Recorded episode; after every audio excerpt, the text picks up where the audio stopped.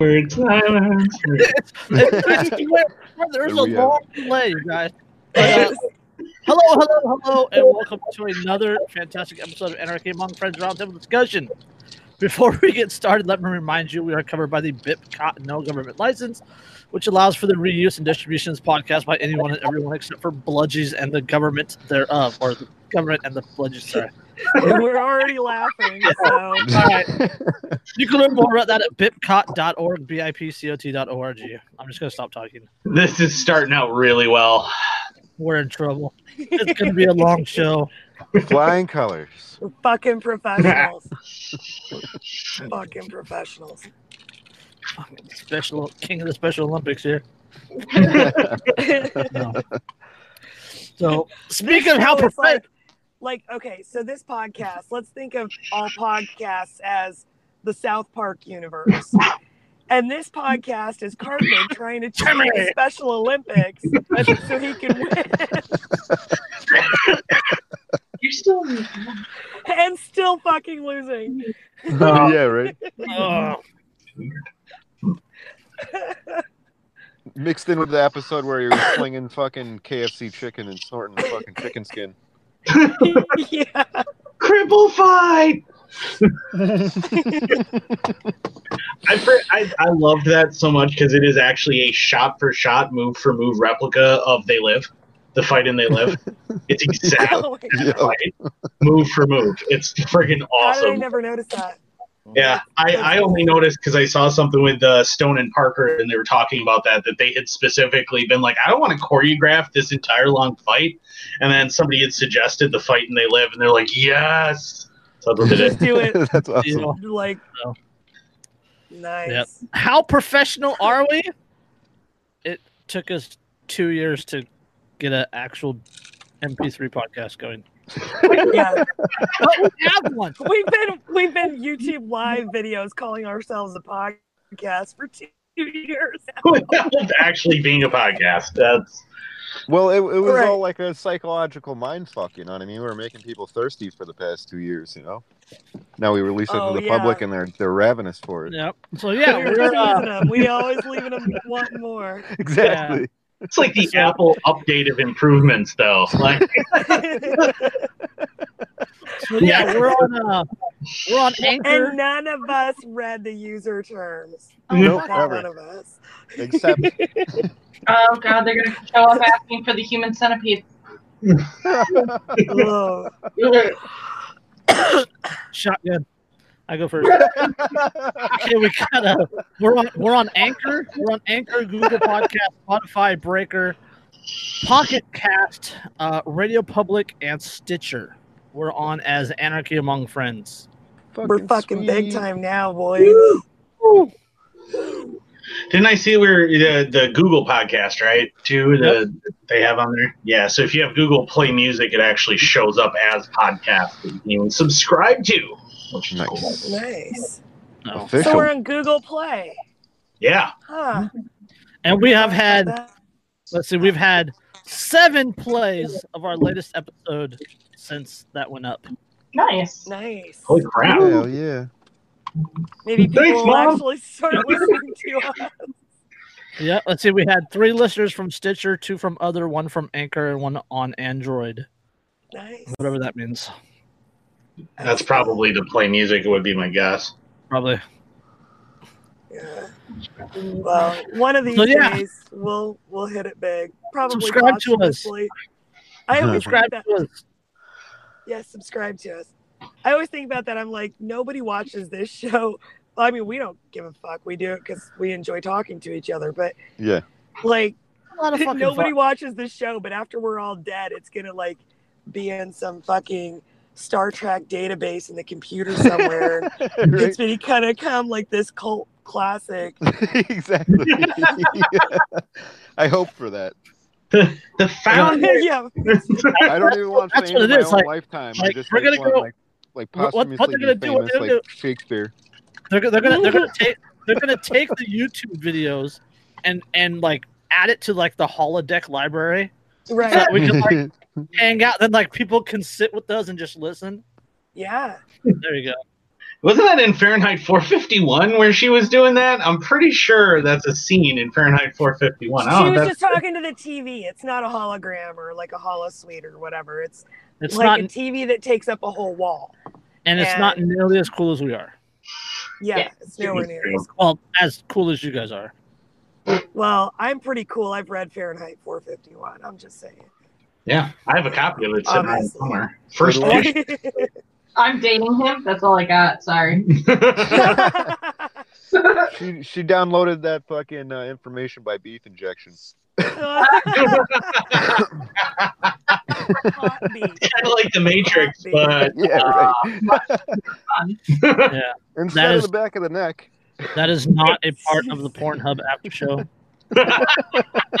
Right, Hey, I mean, we right. Because we, we do need to go up on Pornhub. I mean, Pornhub, if we're looking for like, you know, the largest viewership market in the entire world, Pornhub is what we're looking for. Pornhub, I'm- Pornhub plows roads and rakes leaves. I'm just I'm just Oh. not cool if I'm comfortable with like you know people beating off the fucking podcast. hey, man, if that's what They do it already, uh, or is that just me later when I read? we'll need to we'll, in, we'll need to introduce an AMSR or ASMR or whatever uh, section where we just whisper into the mic one after. another. Yeah.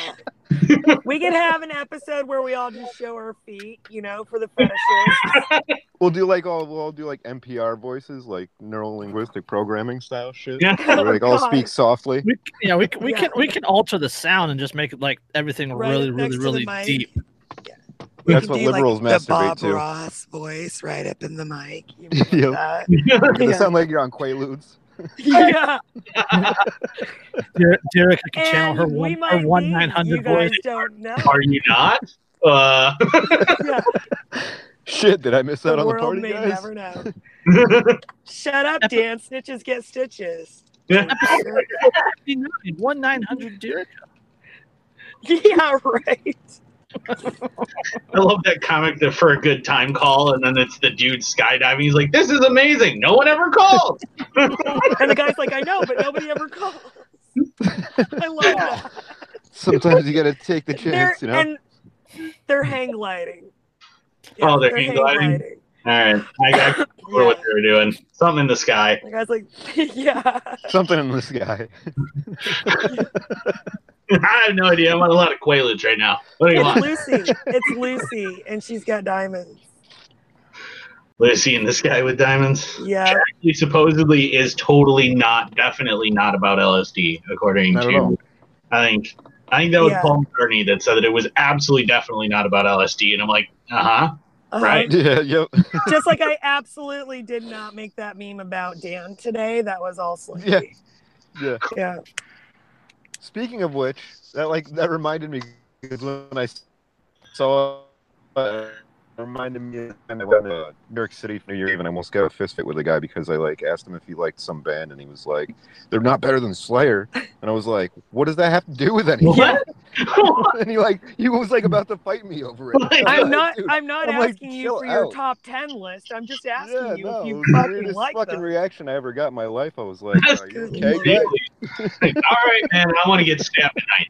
That's So a fucking zealot. You stumbled across a Yeah. zealot.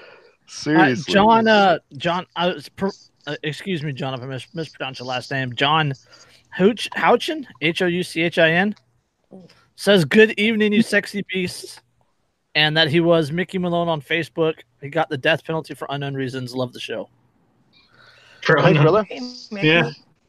Hey, Mickey, you're so fine. You're so fine. You blow my mind. Mm-hmm. hey, Mickey. that needs to be how we need to open every show from now on. Is Derica doing Hey Mickey? I think. yeah. Yes. Yeah, right.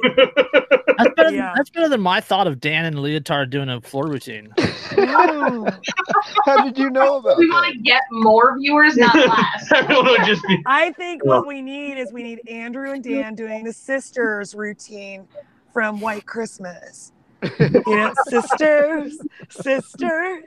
Never were there such devoted sisters. No, we definitely need to be doing the uh, the Will Ferrell cheerleader thing from Saturday Night Live. Oh, with Cheri Oteri, that's good shit, Yeah. man. Yeah. love that. okay. You got you got you got see, see Saturday Night Live. They did a, a Joe Biden uncomfortable touch routine. Oh god. Oh, you got to go look that up. Yeah, I'm gonna have to check that out later. That I'm sounds. so. Can we talk about how happy I am that Biden memes are back? Right? I, All this, all this, like Biden being inappropriate. It's it's ruining the chances of a Biden Trump Sanders debate. I know. I'm no, it's not because with he's a Democrat and they always Like, put fucking Chris No, and no, no. in the The convention. no, no, no. The the the leader of the Me Too movement has come out um calling Biden a creep and and said that his his apology his apology was dis, was uh, disingenuous and all that other stuff. Well, yeah, his You apology know what would even be an apology. glorious? You know, if if the left is, you know, if like the, you know, some of the left leadership, if that's what you want to call it, is turning against him, I would love to see him get the Democratic nomination. And then they have to fucking Just to see him, they have to see to him vote cry. for him to toe the party line Yeah, because that's what Democrats do. they're gonna have no choice, and they're not Either gonna that know or what to do. yeah, they're not gonna Uh, like it. That's gonna be you better, like- glorious. he better he better do he better stay ahead of, of the head of the game and and I hope he gets the nominee and then we can see him and Trump and Sanders on the stage. Oh my god. If, You if know, that I is think if that is not a if that, if that is not a perfect setup for Three Stooges Yeah. memes. Oh my god, Holy the shit. number of memes. The memocracy will feast on it for years. I'm honestly thinking that like Or they're floating all these is I meant. people. They're mm-hmm. like floating all these people out here, and then they're taking them down like one by one, and then they're gonna probably bring in somebody like Michelle Obama or Hillary again. So you Well, think they're there's- like there's they're still- like pushing people through the public opinion sieve and seeing Yeah, what shit yeah. sticks to the There's wall on the still, other Exactly. side. Beto. There's still Beto. Beto is the the youngster. Yeah. He's, he's the the the the he, the Be- charismatic. Beto O'Rourke. yeah. Yeah. yeah, How about Yang? That guy. I mean, yeah, yes. that guy yeah, doesn't funny, fit the funny. Asian stereotype at all because he fucking sucks at math. I'm just saying. Have you seen some of the ridiculous like commercials for him now that have already come out where they're just No, God, we haven't had cable in over a decade. Oh god, no! I mean, like on like on YouTube and stuff, like I've and Facebook, I've seen some of them come across. They're like legit, like that he had put out, but they're like a Japanese game show commercial. Like What? it makes no sense. like MXC. all. Yeah, Please like, tell like me it's like MXC. it's like this full on like like think like like the the most insane Japanese commercial you've ever seen where like there is no follow from like one six second blip to the next and there's like things happening that would never ever make sense in any actual context and like it's just bizarre. so like- his his marketing campaign is essentially be as fucking stereotypical as it is humanly possible to be. Pretty Is much. that right? Well, Okay. I, I, I do I do like the fact that he Except came for out being and said good that at should math. be I'm just saying. we should be less involved with um, Israel's affairs and giving them foreign aid. Well, yeah, because you can't afford foreign aid when you're giving 322 million people a thousand dollars. That is true. Hey, That is true. can we just can you just take a thousand dollars less from me every Yeah. month? Oh yeah, yeah. That that would be that would be the simple solution. Yeah. I've come up with the most I mean that's still Like, we're still next how do we stimulate the economy? Do we allow people to keep more of their money, or do we just print more money and give it to them? Right. Hmm. Hey guys, What's And so- already there? instead of all this or we take more of their money and then we turn around and Yeah. back. Yeah, exactly. Uh, What's what's that, Lindsay? instead of all this money going into campaigning, I've come up with the most brilliant way for us to choose the next president. So you know that Japanese uh, game show where Don't. the, the uh, stairs are all Grease slippery? stairs. We stick all of the candidates at the bottom and say the first two that hit the top and can stay up there, they win. president, vice president, right there. Yeah. I was, I was reading, I was reading, a, I was reading an article earlier about Trump, uh, about the, the Republicans and Trump, and they were talking about wanting to spend a billion dollars, a billion dollars in 2020 to keep Trump in office, which which would be three times what they spent in 2016 Yeah. when they when they beat Hillary. Yeah, Well, yeah. Well, didn't Hillary? Hillary dropped a billion, I thought, or something like that. I think I think it was like it was like 500 something.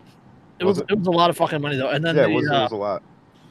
Because I remember the- she, the her, her saying something about Trump blowing a billion, or uh, she was like, how, "How can a businessman lose a million dollars or something like that?" And then like it was like a meme, but it, like it was that like her saying that, and then it was her like a headline of her saying like that she like blew like a million a billion dollars on her campaign and lost.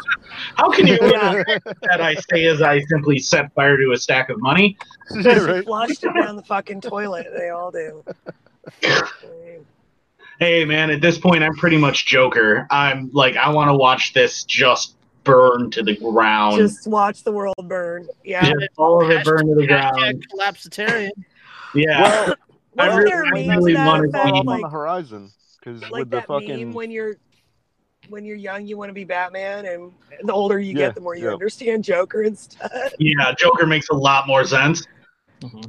Yeah. I mean, the uh, the collapse within the United States might be coming sooner than we think, with the food supply being uh, shortened from the uh, all Oh, the flood, avocados? flood, no, all the flooding out in the Midwest. The Like it's- Oh yeah. It's Uh, like See, I thought you were setting up a joke. I'm sorry. That's my and like uh, one one point two million acres of yeah, farmland or something like that. yeah. Mhm. yeah, and, a- And- and a and lot how of much it's been has like that covered been with in like the sand news? and silt. How much Not a, not a lot, news? not enough. Yeah. Well, and a lot of it is Because because they don't want to alarm people.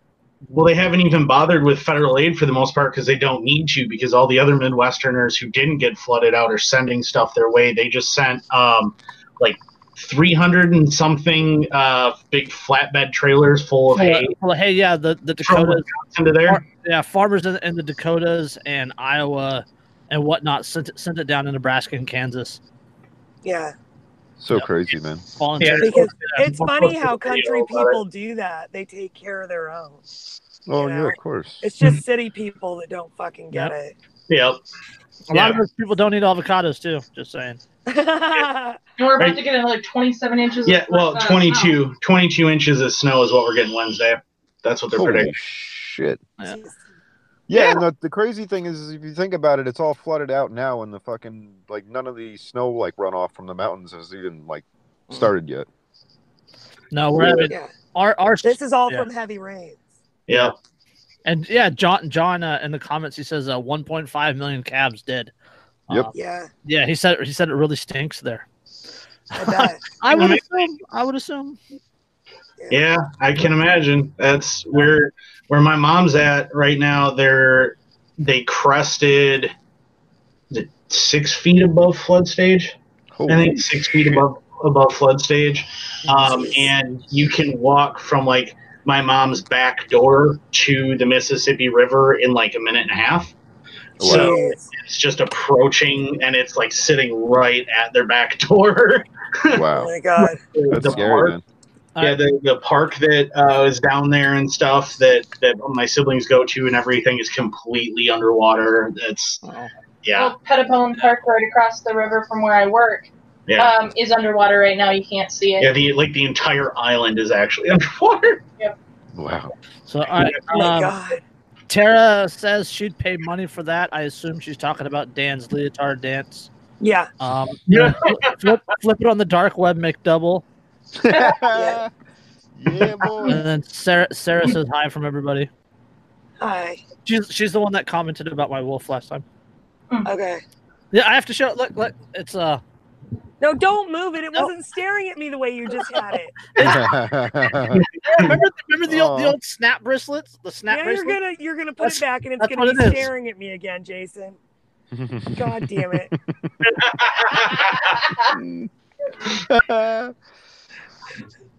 Uh, it's looking Jason taught. Look, really do you see? It's not. It's just. It says hi. God. Oh. It's very should, like- you should put like eyes in it that you can move with like a fucking remote control. Oh, Oh isn't my that- God. Next time, like Put Or the- just put little lights, just little LEDs in there and turn it on every so often. oh, Um, I mean, you have dogs, Derica, aren't you? You used to little eyes popping up underneath or by the end of the bed. Not little ones, no. they're not little. No. Her dogs are bigger than her kids. I know. Yeah.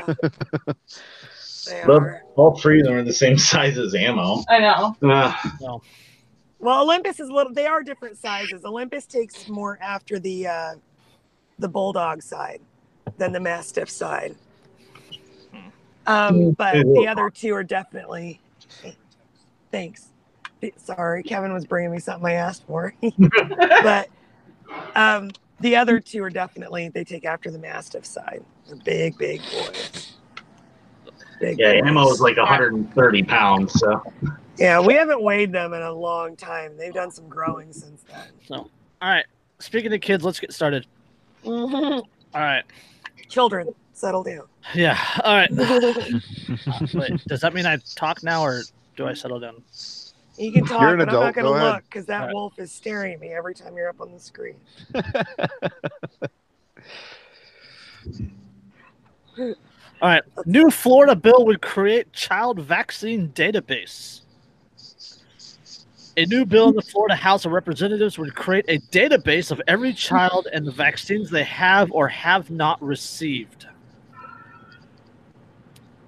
Yeah. Yeah.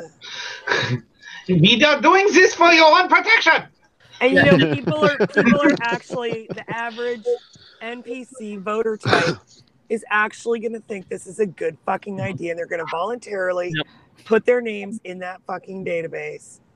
Yeah. oh, the number of people oh, when when the the unvaccinated kids or whatever got banned in public spaces, like yeah, the number of people who were just going, "Oh yay!" and I'm like, "Oh my god, you people are nuts!"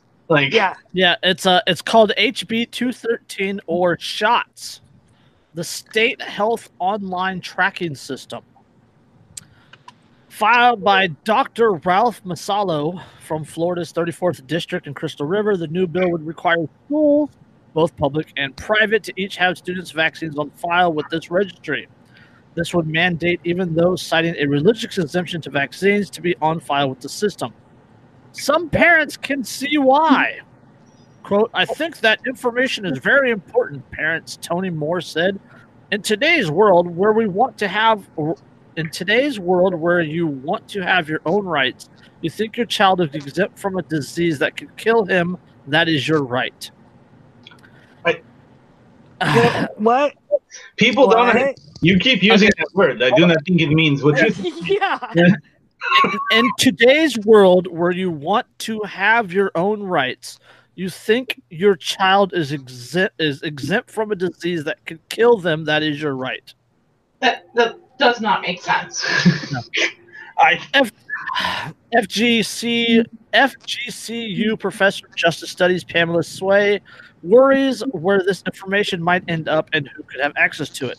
oh, So shit. that's like that's like Orwellian like. Like it's double tot- double speak like for Let's- fucking saying saying like um your child's autonomy and your authority over Yeah, your child does not Yeah. matter in comparison to the state. Here's this this is the this is the uh, like that like that's bad. then there's this other kicker. Uh, those who don't want their child's vaccination records on file can opt out. However, according to the bill, their name would still appear on the database regardless.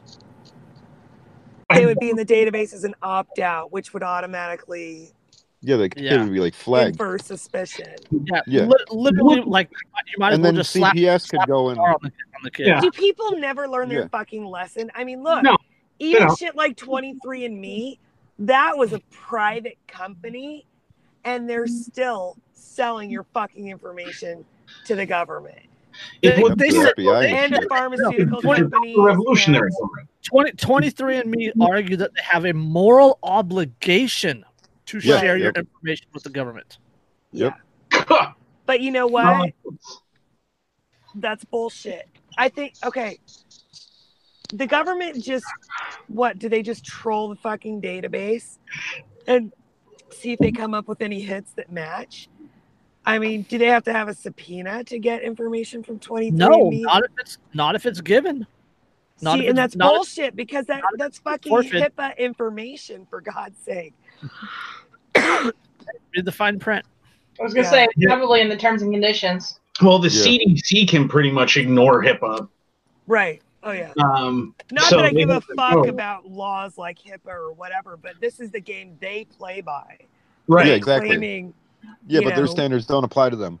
right. Right. That's yeah, the- that's the hypocrisy Even- that fucking Yeah. kills me. yeah. Even Yeah. their own, even their own rules the CDC can just ignore. So something like this, now that it's been proposed, is probably going to wind up going with the CDC, and the CDC is going to go, "Oh yeah, that makes sense." Because if we if we have outbreaks, and it's going to become can do it. mandatory because it has to do the you know with pharmaceutical bottom lines they're going to know which communities they need to be launching fucking ad campaigns into more frequently and you know what i mean They like just they just shut down a Hasidic Jewish community in uh, Rockland County, New York, because they don't vax.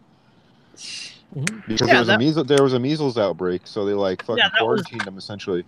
That was that was the one where where the the city ordered Yeah, um, yep. essentially essentially like like kids that aren't vaccinated can't come to these public places.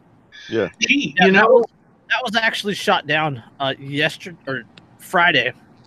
Um, a, a court a court overturned it. Yeah, the court ruled it was they couldn't do it. so- gosh, you know, and once they have this this wonderful database, if there's this big outbreak, then it would technically be an emergency, and then the federal emergency management would have to come in and then start quarantining people, which they Yeah, would do based on this thing and then maybe they would do it based on geographical regions and then just to be sure that everybody's safe maybe they would leave them in all of these fema camps and you see where this is going yeah And, and not only that, but you could figure out who the dissidents are by who doesn't Mhm. vax. That's that's Or- where I was and going. how do you- where I was going. and Like, how do you how do they catch people that's the Yeah. most Well, important that's- thing that's to the me thing. is you have to start carrying your fucking papers everybody will be under please. suspicion no, that, that's that's the, that's the thing that really worries me about things like Yeah. this is they can look up and see who isn't cooperating with the government's policies, right Exactly. and then they could go, "Oh well, child abuse. We're taking your kids. yeah Yep. Exactly. Oh, look, we, we have your kids. You can't see it. You can't see a judge for a few I days. oh, feel like I've read a We're book gonna that check had a all of lot of these concepts in it. Do you guys? Can you guys think of like what's the title of that book? I'm trying to Uh, think if- of. If, you if, know. if 1984 and, Harrison yeah, won, exactly. and Harrison Bergeron had a baby. hmm Yeah. Yeah. well and that and that baby was ultimately going to have a have its grandbaby which is agenda 21 uh, Yeah. And if that, if that grandbaby had alcohol fetal syndrome, No, I feel Yeah. like Well, Agenda, this- Agenda 21 is like the grandparent of that baby, because that's how all this, you know, that's no, All of this novel, is like- novel wise because agenda 21 is a glenn uh, glenn beck wrote a book called Right. agenda 21 that's about agenda oh, 21 you were talking about the book itself, Right, Okay. if he was on if 1984, and yeah, that's, Yeah. Okay. and then that baby would be Agenda 21. Like, Gotcha. Right. Sorry. Well, there's also Agenda 2030, which is like Yeah, the Agenda updated version. yeah, that's the updated one, and it's it's scary. It's really scary. So, Yeah, it calls for like pretty much like uh, militarized police on the streets of like every city. Yeah. Yeah, Yeah. it's crazy There's, shit you know, if you if you look into reason it. that there's a reason high school kids don't read Fahrenheit 451 anymore. Oh yeah, there's totally. a reason they don't read 1984. They don't read Brave New World, and they don't read, you know, um, because they allow people like us to read it. Yeah, yeah. exactly. They what- learn their lesson. They learn their lesson with Yeah. that. Can Yeah. you imagine? Yeah, can you imagine in today's schools trying to get 1984 or trying to get Fahrenheit 451 on a curriculum? Can you even begin to like? Because those They're, they're trying. They're trying to remove To Kill a Mockingbird. Like, Yeah. They'd have, like they're they'd no, have like to they're trying. reclassify Like, 1984 is nonfiction. Oh, I saw that. They're trying to remove To Kill a Mockingbird. Oh, yeah, like it's the- racist. yeah, the, yeah. the And state, I'm like, the state of New Jersey. is the whole fucking Yeah, exactly. central exactly, point dude. of the plot of that movie, of that Yeah. show or Brett, book. uh, Brett says we would be wise to begin having undocumented children. Absolutely. Yes. And John says you guys start talking about vaccines, and the show started buffering really bad for him. oh, of course. Oh. What a coincidence. Yeah. Insert shock face here. Fuck you, NSA guy. We haven't we haven't put out a message to our NSA guy recently, have we? Yeah. No, It's No, been we a haven't. couple of shows. Yeah, it's been a while. go fuck But yourself. fuck you, NSA guy. So I finished my light Russian. No more licking the bottle for our viewers. Uh, there goes our porn. oh no, that was in pre-show. Never mind, they didn't see that. you guys, you guys missed the porn. Pre-show was wild. All right, and then on, It usually Yeah. is. we got a dad arrested for breaking traffic laws and rushing daughter to the hospital. The nurses bonded him out. Yep. So a group of nurses reportedly bonded a local father out of jail after he was arrested for several traffic violations while driving his daughter to the hospital. Darius bullshit. Hinckley said a group of nurses bonded him out of jail after he was arrested for breaking traffic laws while rushing his one-year-old daughter to the hospital. So Now, here's the thing that kills me. Wait just one second, Jason. The thing that kills me is the story primarily is about the nurses bonding him out Uh-huh. of jail. The headlines about it, everything. yeah, Why is the media not making the story about the dad who was arrested for rushing his daughter to the emergency room? Well, yeah, exactly. Once the cops saw him, they followed him. because the into media the is on emergency their room. side.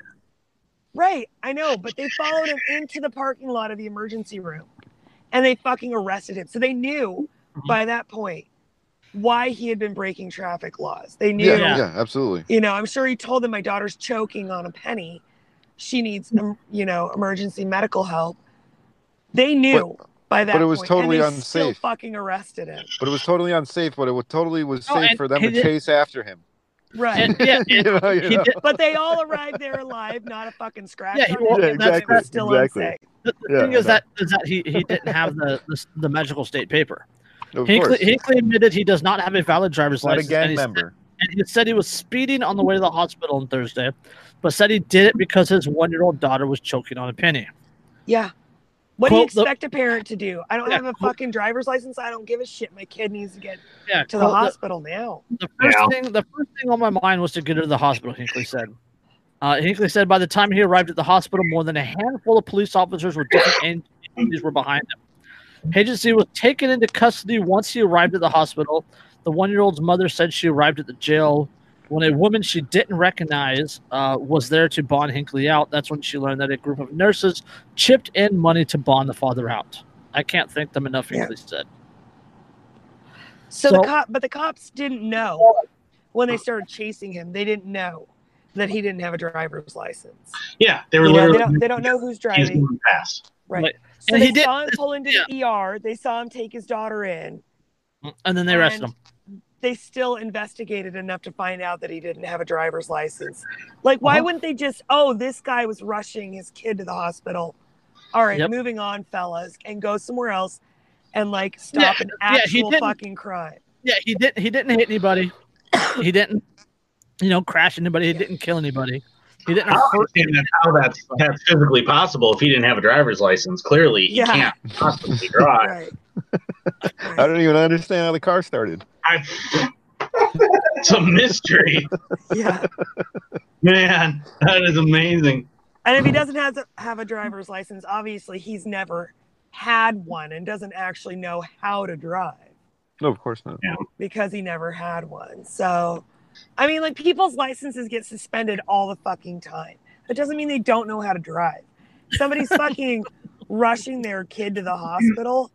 Who fucking Yeah, the- cares as long as they didn't the hurt last- anybody on their way there. The there? last of your concerns is like, oh, I don't have a license, so I should probably ru- run her there, like while carrying her. You know Yeah. what I mean? Or like, Let me like, just oh, stuff I'm her gonna in this call a fucking backpack ambulance and hang spend her out thousands my of dollars.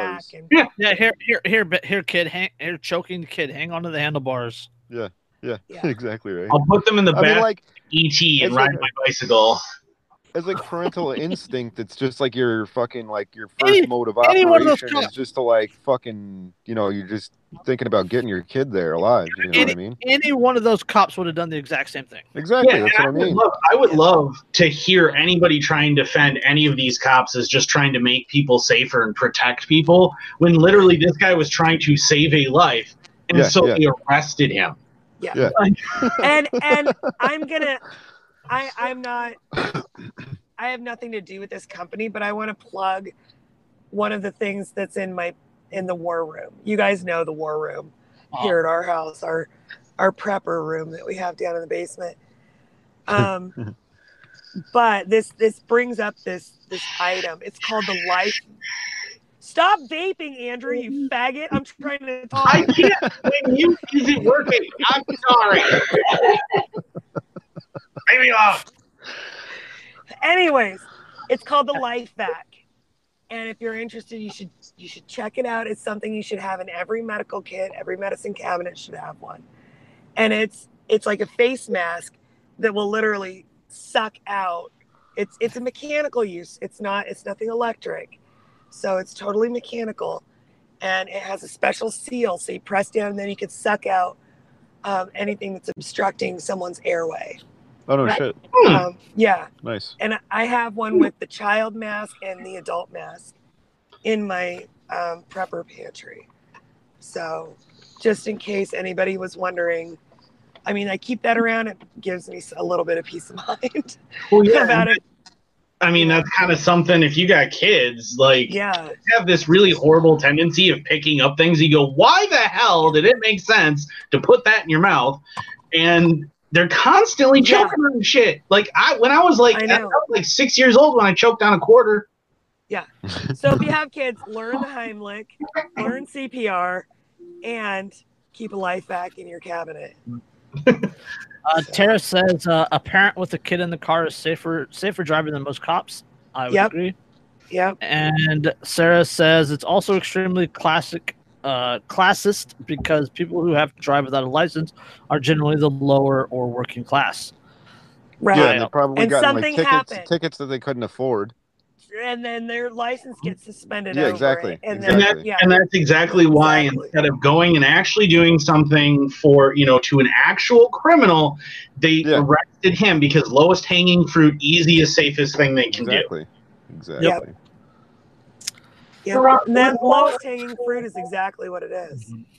Well, and the response, according, like I'm sure their thought process on it was the response should have been call nine one one.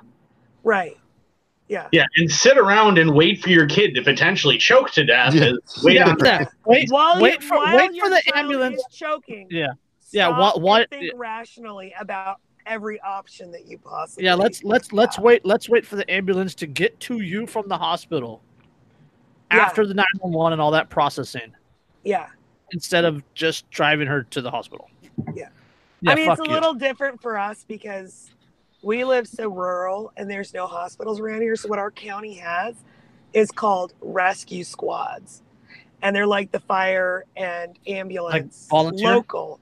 Yeah, a lot of it is local. Some of them are paid, but most of it's most of it's volunteer.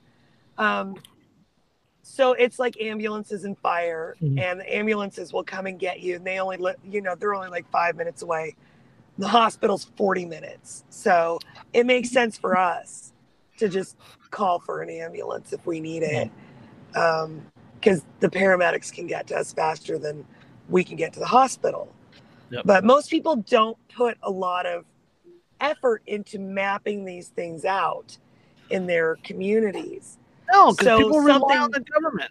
Right. So something Yep. happens and they're just running on instinct. They don't already have a plan in place for if something like that were to happen. Um, and then they make fun of those of us who have a plan in place for fucking everything. Well, yeah, and they love to they love to make fun of preppers, and they love to pretend that people who Oh, are what, are you, what are you scared of? Yeah, what are you so scared of? Well, fucking nothing, because I'm prepared for it, asshat. Right. Like, I don't have to be scared of anything. Same, And, same and reason then when to shit carry a hits the gun. fan, they'll be the first carry ones to your your place. Like, save me. yeah, exactly. The moment that there's the moment that there's ever any kind of like major natural disaster or anything like that, Really. preppers are going, Well, I'm glad I was prepared, and everyone's coming to their house going, Help me, I was unprepared. Well, you know what Yeah. was it? The ant and the cricket or whatever? The All ant you and have to grasshopper, do- terrible. You know you know what? Y'all now, motherfucker? motherfuckers, y'all motherfuckers never watched Tremors, and it shows. Who really saved the day? Do you really in need a 50 caliber? Yeah. Yes, And that's do. the uh, that's that's that's the ant and the grasshopper. Yeah, and the Reba gra- McEntire really saved the day because you know she was a prepper. Her and her husband were preppers in that Yep. movie. I love that every single gun on that wall in that scene is loaded. Like, Yes. them. fucking, Yep, fucking elephant gun. I know, I know. And they had fucking they they made explode they made pipe bombs in their fucking basement to kill the monsters because they were prepared. Uh-huh. People, they were fucking prepared. Yeah, For okay, I'm anything. crazy for collecting explosives and large caliber weapons, but when the graboids show up, then who will be sorry? Huh? That's right. Exactly. I love that movie, man. I watched that movie so many times when I was younger. All right, what what article are we getting to? I don't know. We can do the one on the guy uh, uh, that was doing um. The vehicle recovery. theft- yeah, re- vehicle rec- Okay. uh, recovery or whatever. All Yeah. right. Yeah, Anchor- the guy in Alaska. Yeah, Anchorage man who hunts stolen vehicles agrees to plea deal, barring him from chasing suspects. This this story just Yeah, an Anchorage man fucking facing an Anchorage man facing a criminal charge over his hobby of finding and recovering stolen vehicles has reached a plea agreement with the prosecutors. According to the deal reached last week, brings the 19th month 19 month court battle to an end. He says it also takes aim at his crime fighting. Floyd Hall, 54, spends most of his free time searching for stolen vehicles as part of a loosely defined group of vehicle recoverers who call themselves the A Team. They rely on public I love that. That's fucking awesome. Nice. They rely on public tips gathered from a network of social media groups. In 2017, Hall's activities put him on the wrong side of the law when an alleged high speed chase involving a stolen truck he was pursuing brought him one count of reckless driving. Hall then. But uh, did you die? Yeah. Come Well, government. and I- Did you die? wrong side of the law. He was on the right side of everything. The law is on the wrong side. Yeah. Right. Yeah, rather than accept the misdemeanor charge, Hall, who said he who said he was following and not chasing the truck, waged battle in the court for 19 months before reluctantly agreeing to a plea deal on Tuesday. Quote, I think people have the right to maintain a safe and civil society, said Hall's pro bono attorney Joshua Fink. Uh, that's an unfortunate name for a lawyer. I called Slinky a fink today. That's Yeah. awesome. I Um, that. I yeah. love. Uh, I think people have a right to maintain a safe and civil society, said Hall's pro bono attorney Joshua Fink. Quote, police police don't have the exclusive right to that. With the reckless driving charge downgraded to one count of reckless endangerment, Hall's final penalty should uh, shakes out to 30 days in jail, with 30 days suspended, with in practice, which means no jail time at all, and a thousand dollar fine with five hundred dollars suspended. That means if he commits another jailable offense, he'll be up to five hundred. The seasonally employed snowplow driver will have three years to pay the fine. The agreement- Seasonally employed snowplow driver. That's just awesome. Did anybody else watch? What was that new Liam Neeson movie where he was a seasonally employed snowplow driver? That's the picture that I get in my mind of this. well, yeah, Like fucking chasing Liam down criminals who steal vehicles. So Yeah. I don't know who you are and I don't know what you want, but what I have is a very particular set of skills. There's a caveat, though. he has to stop chasing stolen vehicles. The wording of the agreement is key, said Fink. Originally, the prosecutors He requested that- emphasizing his name. At least he's a pro bono Fink. he's he, he's a, he's a free Fink. Fink. Oh, Stop yeah. originally, originally, prosecutors requested that Hall that Hall not be allowed to quote chase, follow, or otherwise pursue suspected stolen vehicles during his three-year probation. But when Fink rejected the offer, pr- prosecutors scaled it back down to just chasing. The difference, Fink said, is quote the high rate of speed. The plea deal isn't likely to have much of an impact on the A team's activities since most of their recovery operations don't require them to follow, much less chase a stolen vehicle, Hall said. Right. Still, Hall is keenly aware of the scrutiny the plea deal places him under, even if he has no intention of chasing his crime or of ceasing his crime fighting efforts.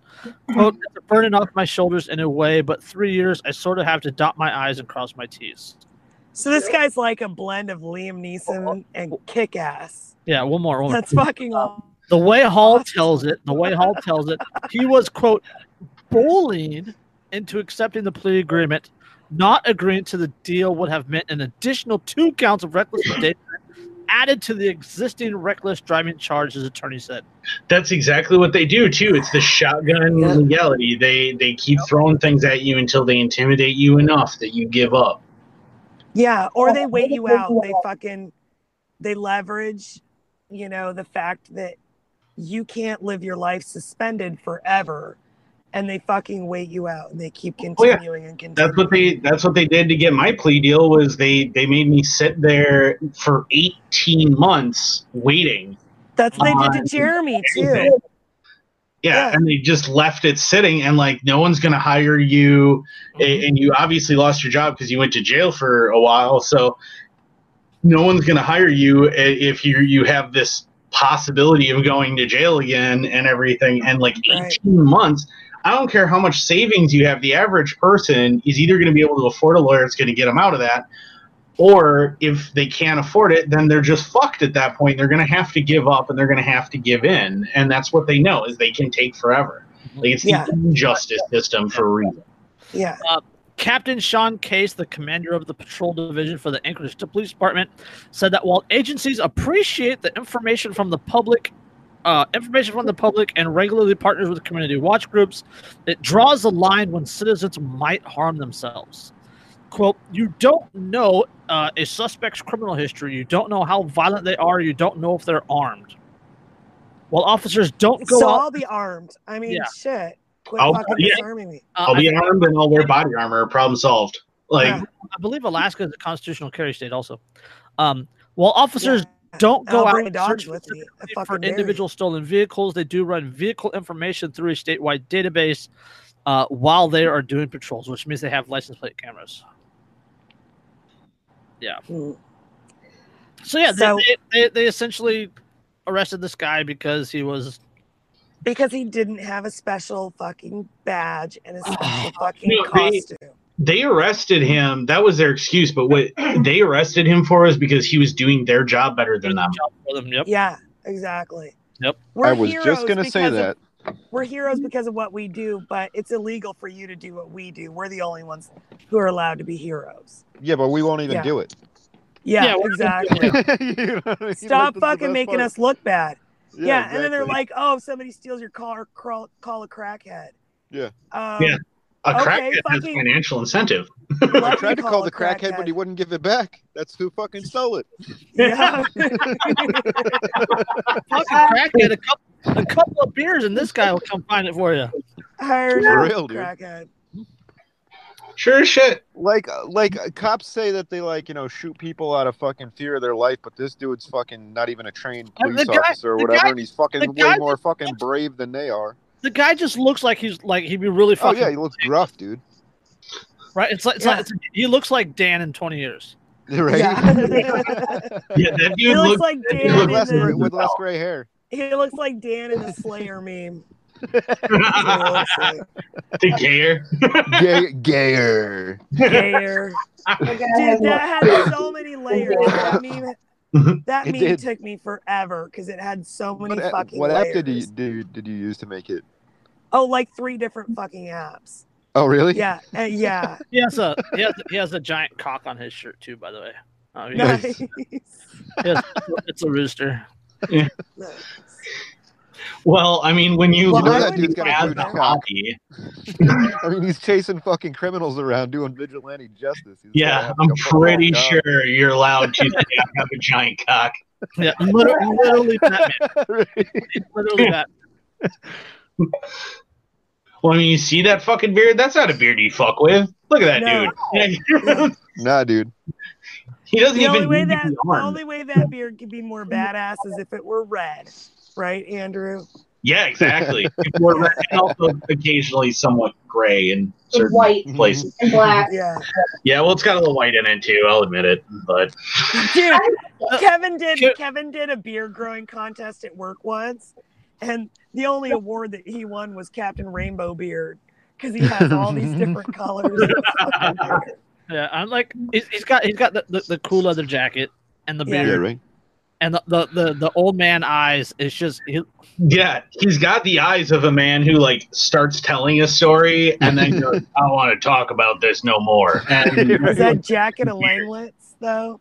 I've seen I'm some shit. saying. Let's just put it that way. yeah, like that, that's my like I would buy that guy a beer just to just to hear him talk. Yeah, right? Yeah. He's he's probably got the uh, oh what's his name the the guy from who's the the cowboy in Big Lebowski uh, in the bowling alley. Um, Oh yeah, yeah. I What know is you're his name? Oh, but he, he's got that kind of voice. I can almost guarantee it. We just look Like at the. John Candy, John Candy voice, or um, no, What? What no, it? John Goodman. John Goodman. no, Sam. Uh, Oh, oh, that guy. oh, what's his name? Yeah. He does. He does a lot of. He. I think he does like Ford commercials or Chevy commercials or something now. How about Sam Elliott? Sam Yeah, Elliott. there you go. Yeah, There you Okay. him. Yeah, yeah, yeah. That's the kind of voice that dude looks like he has. Like you look at him and he's just gonna. He's just gonna be like guts, It's just like- glory, ram. Like gr- like gravel. yeah, Yeah. exactly. like like I said, he doesn't even need to be armed. Like he can just glare. You don't want to do that, son. And everyone's gonna be like, "I'm sorry." I love him in like, in like like Ghost Rider. He was so good in the Ghost Rider movies. Mm. Yeah, as the the former Ghost Rider, the Yeah, one who got away. yeah, Yeah. It was good. So So. All right, what what do we got next? I don't know. Um, let's see. Oh, let's go to let's go to Derica's article because she loves this article. Yeah, But wait, before we move on, I'd just like to say that that's probably how justice would get dealt out in a in a free society. You know what I mean? Like people Yeah. would be employed absolutely. employed to do like uh Absolutely. you know, Like like bounty hunter work like that. Kind Uh-huh. of shit. and they'd probably be paid by your fucking insurance. by the insurance companies. Yeah. They would probably be actually most likely part of the insurance companies. The insurance companies would have property recovery units that were there to Yeah, get yep. it back. right. because if they can get it back to you, they don't have to pay you for it. And if they Right. don't, and and they have to pay you and then eventually recover it, well, now they get to just turn around and sell that and make the money back. So Right. Hey, hey, hey, it's you almost guys! in their best interest. We ha- we have an actual troll in the comments. Nice. Yeah, Raul Raul Gunter, and he says, "I think Trump is Jesus," and then he says, "See his commitment, religious attitude, patriotism. Trump really made me cry out. Uh, even he's a f- even he's a feminist, true feminist. He got a plan for the women's. So Trump, hallelujah. Is that women's with a Y? I hope so. No, If it's if it's Oh. No, Damn it. I really hoping. You know, and my, you know, and what I'm thinking the whole time you're reading that is you're saying all this like it's a good thing. and then it's a question mark. I'm just telling the truth. I'm, I'm, I'm just telling a Oh, truth. all I can see right now in he, my he head. gave me he gave Hey. me a mad face. A Hey, mad Mike, face. Mike, Mike Pompeo did say that uh, what Trump was gonna like save Israel or something like that. Uh, did he miss like did this commenter miss the name of the podcast? I feel honestly right now. I feel I, I, I keep seeing uh, Zoidberg in my head with the boo. You're so it bad, and you should feel bad. In, in fact, in fact, I'm a, in fact, I'm a gay but Christian, and it says Jesus was gay like me. A gay butt. All right. A gay a gay butt Christian. I didn't know they were butt Christian. So he's he's a bottom, is what he's saying. That's, Yeah. I'll give him that. more Nail me. information than I needed, but more power to you, bro. All right. I'm, Not I'm my done. place to judge. As long as you're not hurting anybody, we don't give a fuck. Yep. As long as you're not from Duke University. Yeah. Duke University to Here pay a $112.5 million settlement for faked research. I love this fucking story. oh, but You guys, I fucking love Okay, Right in okay, the Duke. all right. This Gay- story gave me ideas. All right. Gay, gay Hallelujah. Hallelujah. All right, I, I just I had to. Comment. Uh, Duke University agreed to a deal Monday that required them to repay the federal government 112.5 million to settle claims that falsified scientific research at the taxpayers' expense. The prestigious private. Don't die. it's a government conspiracy. He starts talking about it immediately. Yeah. the prestigious private- Chemtrails made Jason cough. Oh, There you go. that's, what I, that's what I get for using a plastic straw. Uh, the a prestigious 30, 30 round he, magazine. he finally got Private- cancer from the windmill noise. He's inhaled too many cow farts. That shit That's, will that's rot what your it brain. Uh, the prestigious private school in Durham, North Carolina, said it will take an additional steps on quote research integrity, and says it is all and says it's already has implemented more monitoring of research in the wake of the scandal, which involved a health researcher and her supervisors. so It she wa- was she was falsifying information on grant That's that's the applications. Uh, okay. Uh, a whistleblower said Duke falsified research on nearly two hundred million dollars worth of grants, and he will collect nearly thirty-four million dollars for his role in uncovering the fraud. Which That's my favorite part of this article. Yeah, Right thirty-four there. million dollars I'm for in the wrong fucking business. Yeah, I gotta get into one of these fucking university laboratories and Yeah. start blowing the whistle. uh, prosecutors said spanned from 2006 to 2018 and involved money from the National Institute of Health and and the Environmental Protection Agency. The chief researcher Yeah, the chief researcher at the center of the scandal, Erin Potts Cant, uh, had more than a dozen papers stemming from her work on mice retracted. Prosecutors said the, the school higher ups knew about her fraudulent research, but allowed it to continue. The school has Her name, her last name is Kant. Yeah, see, Yeah. that's the problem. Is her last name was and the it's, hyphen, it's Never hyphenated. It's give a Potts. or a loan Potts hyphen whose name Kant. is Kant. Yeah, the school contended uh, it didn't learn until later.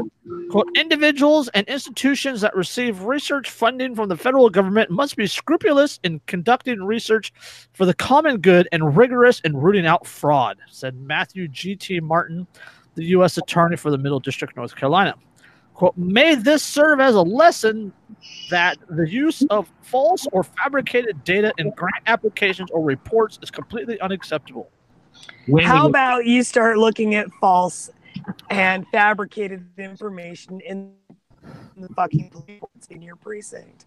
I'm just saying, it would be a little hypocritical if you didn't.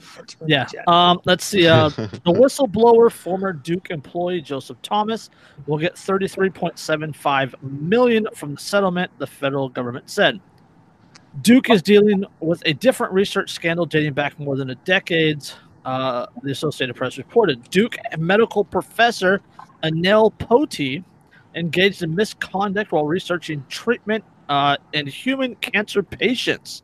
Ms. Pote's studies were published in top medical journals, including the New England Journal of Medicine and Lancet Oncology between 2006 2009. So Yeah. let's put on let's put on the tinfoil hats for a second. I just read a lot of studies. I posted them on my Facebook page. All I said was this is interesting, but I need to go back and find it. But somebody put together a whole post with studies Mhm. that childhood illnesses that we vaccinate for now, some of them protect against certain cancers. And so now we have under these government grants falsified research about cancers and things like so what you gotta this is like this is rabbit hole Oh, it's- tinfoil hat It's, territory it's settled but- science. Settled science, Derica. The, the, Yeah. the Wait, oh, so yeah, I know. w- you were saying that some some of the vaccines cause cancer? Is that what you're saying? no Oh, no well, i'm saying that there's roundabout studies way. there, well yeah in a roundabout way but there's studies that these childhood illnesses like measles and mumps and things like that Yeah. actually Mhm. do things to your immune system and your body that protect it against certain cancers in the future If Oh, no you shit. Yep. survive the illnesses in the first place. yeah, yeah, right yeah. well most of them aren't deadly not in today's at least in first world countries Well, I mean, know. some of them still like polio, for instance, can still totally Well. kill you. Um, the thing with the, the polio even- vaccine though is that they were given that if you look it it's up, not it was even called the same vaccine it was called uh, well they they there was a simian virus that was in the um I think it was like the original polio vaccine or whatever, and they were giving it to people, and it gave like uh, I think almost a million people like cancer because of it. well, I mean, Jonas That's Salk crazy. wasn't Jesus, so Yeah, no, yeah, it was, Yeah. was called Like- it was called S- SV40 if anybody wants to look it up. i'm just Yeah. saying that, that there's you know you know if you really want to put the the tinfoil hat on there's Oh, This is a rabbit hole you could fall down Oh, yeah. Oh yeah. and Oh, yeah. never reach the bottom of. Based on those sirens, Derek, I think maybe you should watch what you're saying. Uh, yeah, I know. No, that's just we just live by one of the main like roads through our little rural county. So every time the cops need to go anywhere, they're driving down our road. But yeah, um, like like, as as Jericho said about the the rabbit hole thing, like this puts like if if, if I mean this was from like 2006 to 2018, right? So it's like 12 years of medical research that has to be Yeah. questioned, right? Yeah. And and if they did this and got caught, who's to say mm-hmm. others didn't get caught, Exactly. right? So now, every, so yeah, so now Who, every who's to say they didn't lie about global warming, vaccines, fucking? Yeah. Who's you know, to you say name that it. this You name wasn't it. Who's to say that they re- weren't falsifying this research at the government's behest? Yeah, exactly. But when the whistleblower threw the whist, you blew the whistle. Mhm. You know, the government had to fucking have like plausible. well, yeah, look at deniability. like, Liability, like yeah. the government the government is not going to give a grant to somebody that continually proves the government wrong yeah, exactly. Right. right so or, Yeah. or that, that continually proves things that the government doesn't like Well, they Yeah. they give them like a final outcome of what what's desired, and then they're like, all right, make it you know so that it fits Uh-huh. this narrative essentially. Or even if it's Well- even if it's not like intently directed by the government, how many researchers kind of know that the government only gives grants to people whose research Mhm. promotes their agendas? yeah, exactly. And You so remember- people fudge the research to get the grant. yeah well you, Mhm. you remember a few months ago we did that article about the uh, the guy at the, the University of Portland or whatever it was Yeah, That- with the fake that- papers. uh, uh, he he freaking he copied and pasted Mein Kampf yeah. And, yeah, yeah, yeah, yeah, and, yeah. and changed some of the words like feminist buzzwords and got it printed and accredited. Like, published.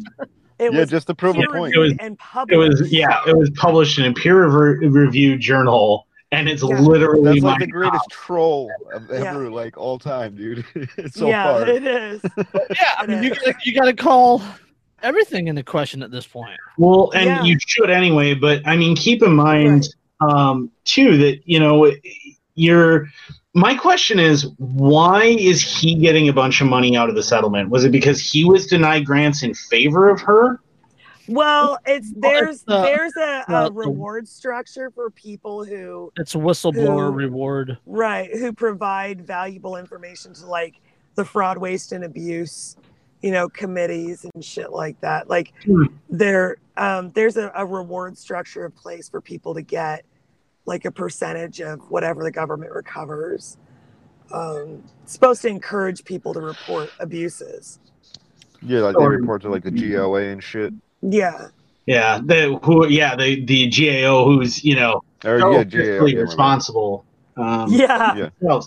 But no, Yeah, I- that, that's that's like that's like the I biggest, love like that fucking. I, entire organization is the Yeah, I was just gonna fucking oxymoron on the yeah, that's what I was just gonna say. I was just gonna say, Well, Government know- accountability office. yes. You want to laugh? you- Just say it. to this Yeah. you know, to this point though like it, you do you you have to manipulate your your results because look at the guys um who the the economists who do freakonomics and super freakonomics and stuff they basically cannot get grants anymore Yeah. because they because of one study that they did on car seats where they found that statistically car seats despite being legally mandated for kids between one age and another i don't remember offhand you'd, you'd have to go and look at the study or get the book and actually read i know which is horrifying but It's Um, different in every state, but yeah. But the for it he the, the two of them make this point that they actually did this massive study on car seats and survivability and what they actually found is that statistically once your kid's basically a toddler um, car seats do literally nothing Mhm. they they don't improve survivability they don't reduce injuries they do absolutely nothing and what they found is that the reason for that is because the method of installing them because they're not integrated to the vehicle doesn't provide any actual appreciable benefit and they compared that with built-in car seats that are part of the vehicle and those do improve survivability and Right. they took that research and they went to the NTSB and said, "Hey, uh, this is pretty alarming. I think maybe we should look at something and we should try and change something." And the head of the NTSB, I shit you not, and it's in the book and it's on their website, um, sent them a letter back that said, uh, and then also published a press release when they went public with it that said, I don't care what their science has to say, I'm here to tell you the car seats work. Well, yeah, because you got to keep the illusion of safe illusion of safety alive, kind of like Right. the government, you know. Because they were shattering the security here, they were shattering that illusion. And so now, Yep. because of that, government won't give them grants to do other research lest they prove that other laws are useless. oh yeah, Right. Yeah, um, federal law requires the government to Right, fuck. reward whistleblowers with a percentage of the money that it reco- recovers as a result of their tip. Whistleblowers may receive up to 30% of the total monetary recovery as a reward. Right. Um, as the, This guy is making Hmm. thirty-four million dollars. yeah, uh, he Holy essen- shit. By exposing essentially essentially 30% yeah. of the of the 112, yeah. So I Like need to start 25, becoming a professional whistleblower. Uh, Yeah. yeah, right. No shit. holy yeah, I, I only have to. I only have to strike gold once. Yeah. in the And at that whistleblower. point, I mean, it's like, Hey, doesn't doesn't your husband work for the uh, federal government? Change it from the inside. yeah. yeah, I got I got a recruiting email from the U.S. Census the other day, and I kind of started laughing Oh, I saw your message. Because um yeah I I'm like the you seriously, and you look at their requirements, and it includes like a, a in depth background check and stuff, and I'm like, why are you even sending me this email? I'm not gonna pass that. Yeah. Andrew, what's the na- what's the name of that book that you mentioned? Uh, Freakonomics or Super. It's either in Freakonomics or Super Freakonomics. I can't remember which one it's in. Okay, Um, Sarah asked in the uh, the comments.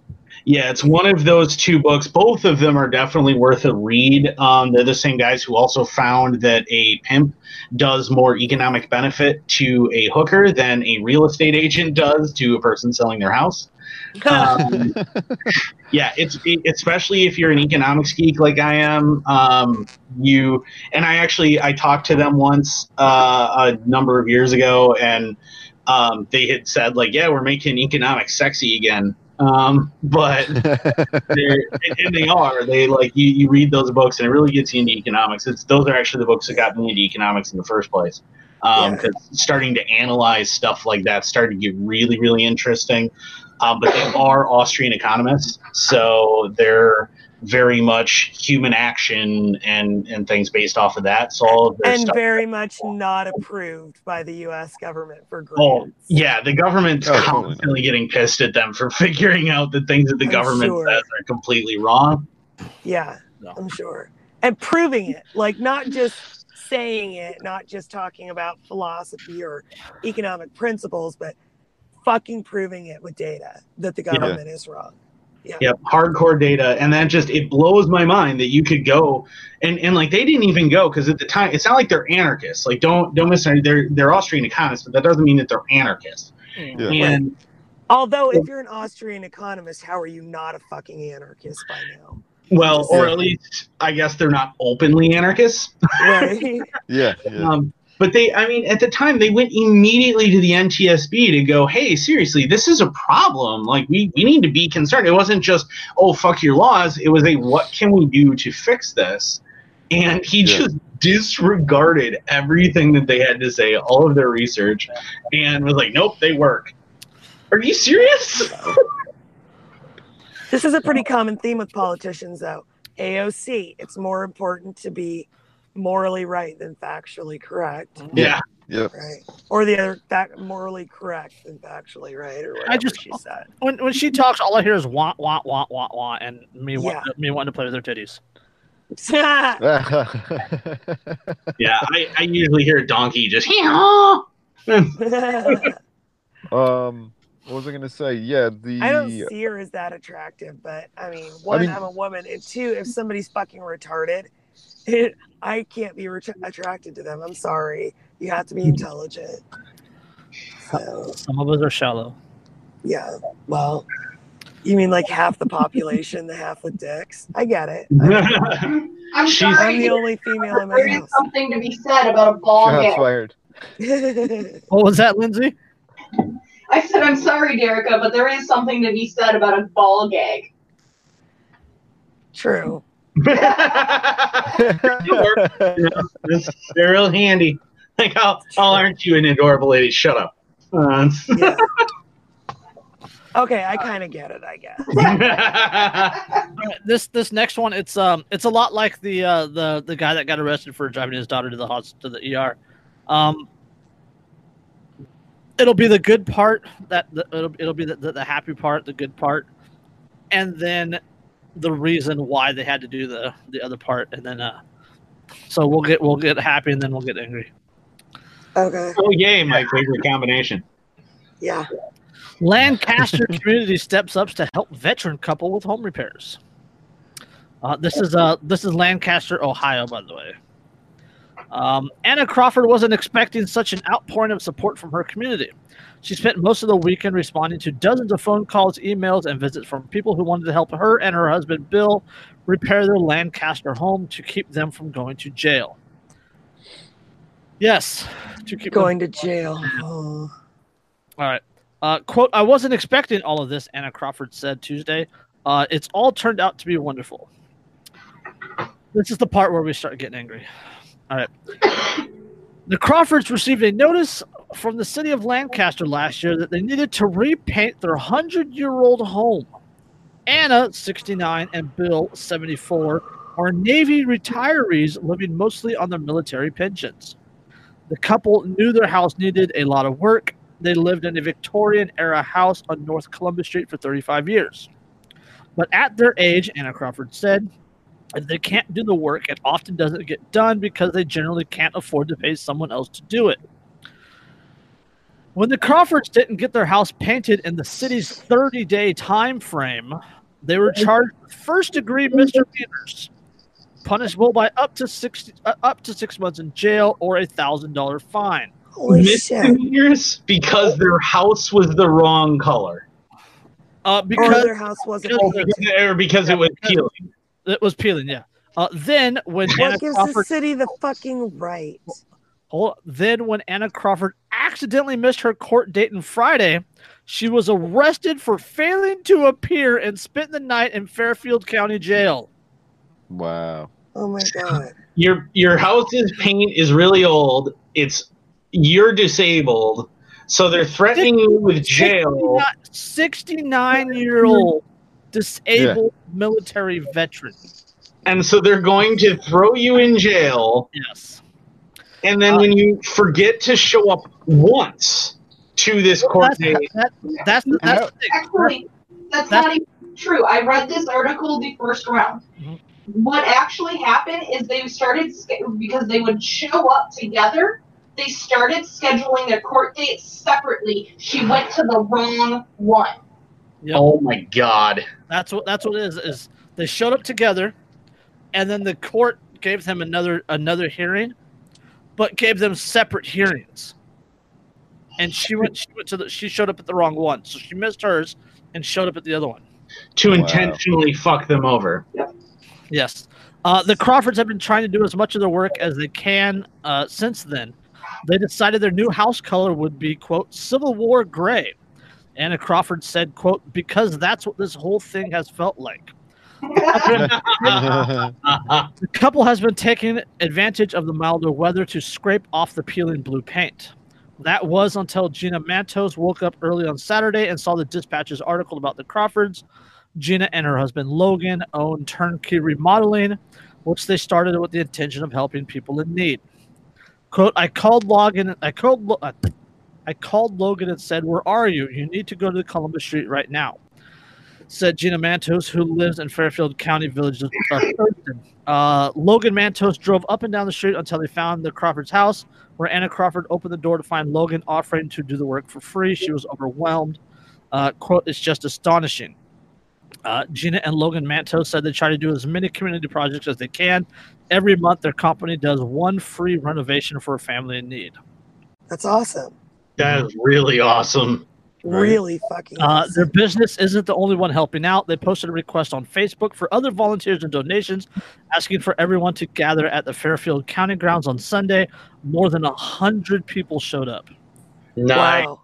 The projects will be done over three weekends, and Gina Mantos estimated that the materials alone will cost sixty thousand dollars, much of which much of which will be donated. This is like Extreme Makeover Home Edition, yeah. but Uh, but and- like it's entirely just the community doing it. Yeah, instead of paint, the Crawford house will get new siding, so the couple won't have to worry as much about keep up or upkeep. The mm. local land company, landscaping company is doing yard work. New windows, doors, and a port, and new windows, doors, and a porch are going in too. nice. Nice. That's very. That is So- awesome. amazing. How do you? Now, what do you want to bet that the county's going to send an assessor out? Oh, and Oh, fucking yep. start charging them more tax yep. because their property value went Yep. up. Yep, completely Hours. figure out a way to bone them anyway. Yep. Yeah. One th- one thing will stay the same though. Anna Crawford said the house is still going to be gray. Now, how do you? How do they not like? How as a cop? How do you not feel like a total piece of shit? Like, Yeah. Like, how do you enforcing fucking sleep at Like- night? like I you didn't know, want right? to, The but I person did. that summoned Yeah, um, the the fuck the, the judge that ordered her be arrested. Uh, Yeah, the people that that- initially Them too. sent them, you know, the the the, the ticket, whatever, in the first place. Like that county- complaints. I'm that sure county they sent the paint is ticket because peeling. of complaints. Fucking Christ, people. The paint is peeling on their house on their Yeah. property. Right? Yeah. Like, fuck you very much. Yeah. seriously, man. People are such like busybody motherfuckers, man. It's Well, just like yeah, mind your own goddamn business. there Yeah. are people um our our next door our next door neighbor um he buys and sells uh like tuner cars right so like little four bangers whatever Yeah, yeah. but so, So period got a bunch of cars. Or- well normally he's got them in when he has them on the trailer he's got them in the back of the house Yeah. where you can't see them and that's co- and that's completely under city ordinance and no one cares and and anyway but so he's got 'em back there the other day he had to park it out front overnight because it was too dark for him to back in so he just parked it out front and one of the other neighbors and i don't i, I don't, still don't know any of our na- neighbors except for him for the most part um, Dill. Yeah and, and one other lady that's on the other side of him. Um, but somebody was on their cell phone outside and when i went to go and leave in my truck there was a uh, local cop parking enforcement writing a ticket for him Jesus to Oh, Christ. awesome. sit in front of his own house and he wasn't in anyone's way. I know because I'm his next door neighbor and I'm parked out in front of my place, right? So Yeah, right. like and there's no he's not in anyone's way at all. He's entirely parked in front of his own property and it's been less than 24 hours that this thing's been sitting there and they write him a ticket for It's an having it out. eyesore. Yeah, it's an I just, and that the, the, they gotta be a, a fucking citizen hero, you know, for turning How somebody in for having their shit parked in front of their own fucking place. How dare the so citizens of man. this? Yeah. How dare the citizens of this city think that they can lead normal lives out in the open where everybody can see it? Well, and the Like- thing is, it's not like the car itself had been taken off of the trailer and was left sitting there in disrepair. It's strapped to the trailer that's still attached to the truck. It's not like it was on cinder blocks or anything Yeah, like, like that. it's still it's clearly only there temporarily, and you Yeah. really you freaking busybody piece of shit. You had Yeah, oh, oh All right, so I I, I, I, went, I, hate went, sticklers like that, man. I went- I went back to the other article uh, because Lindsay mentioned it, but I want to bring it up.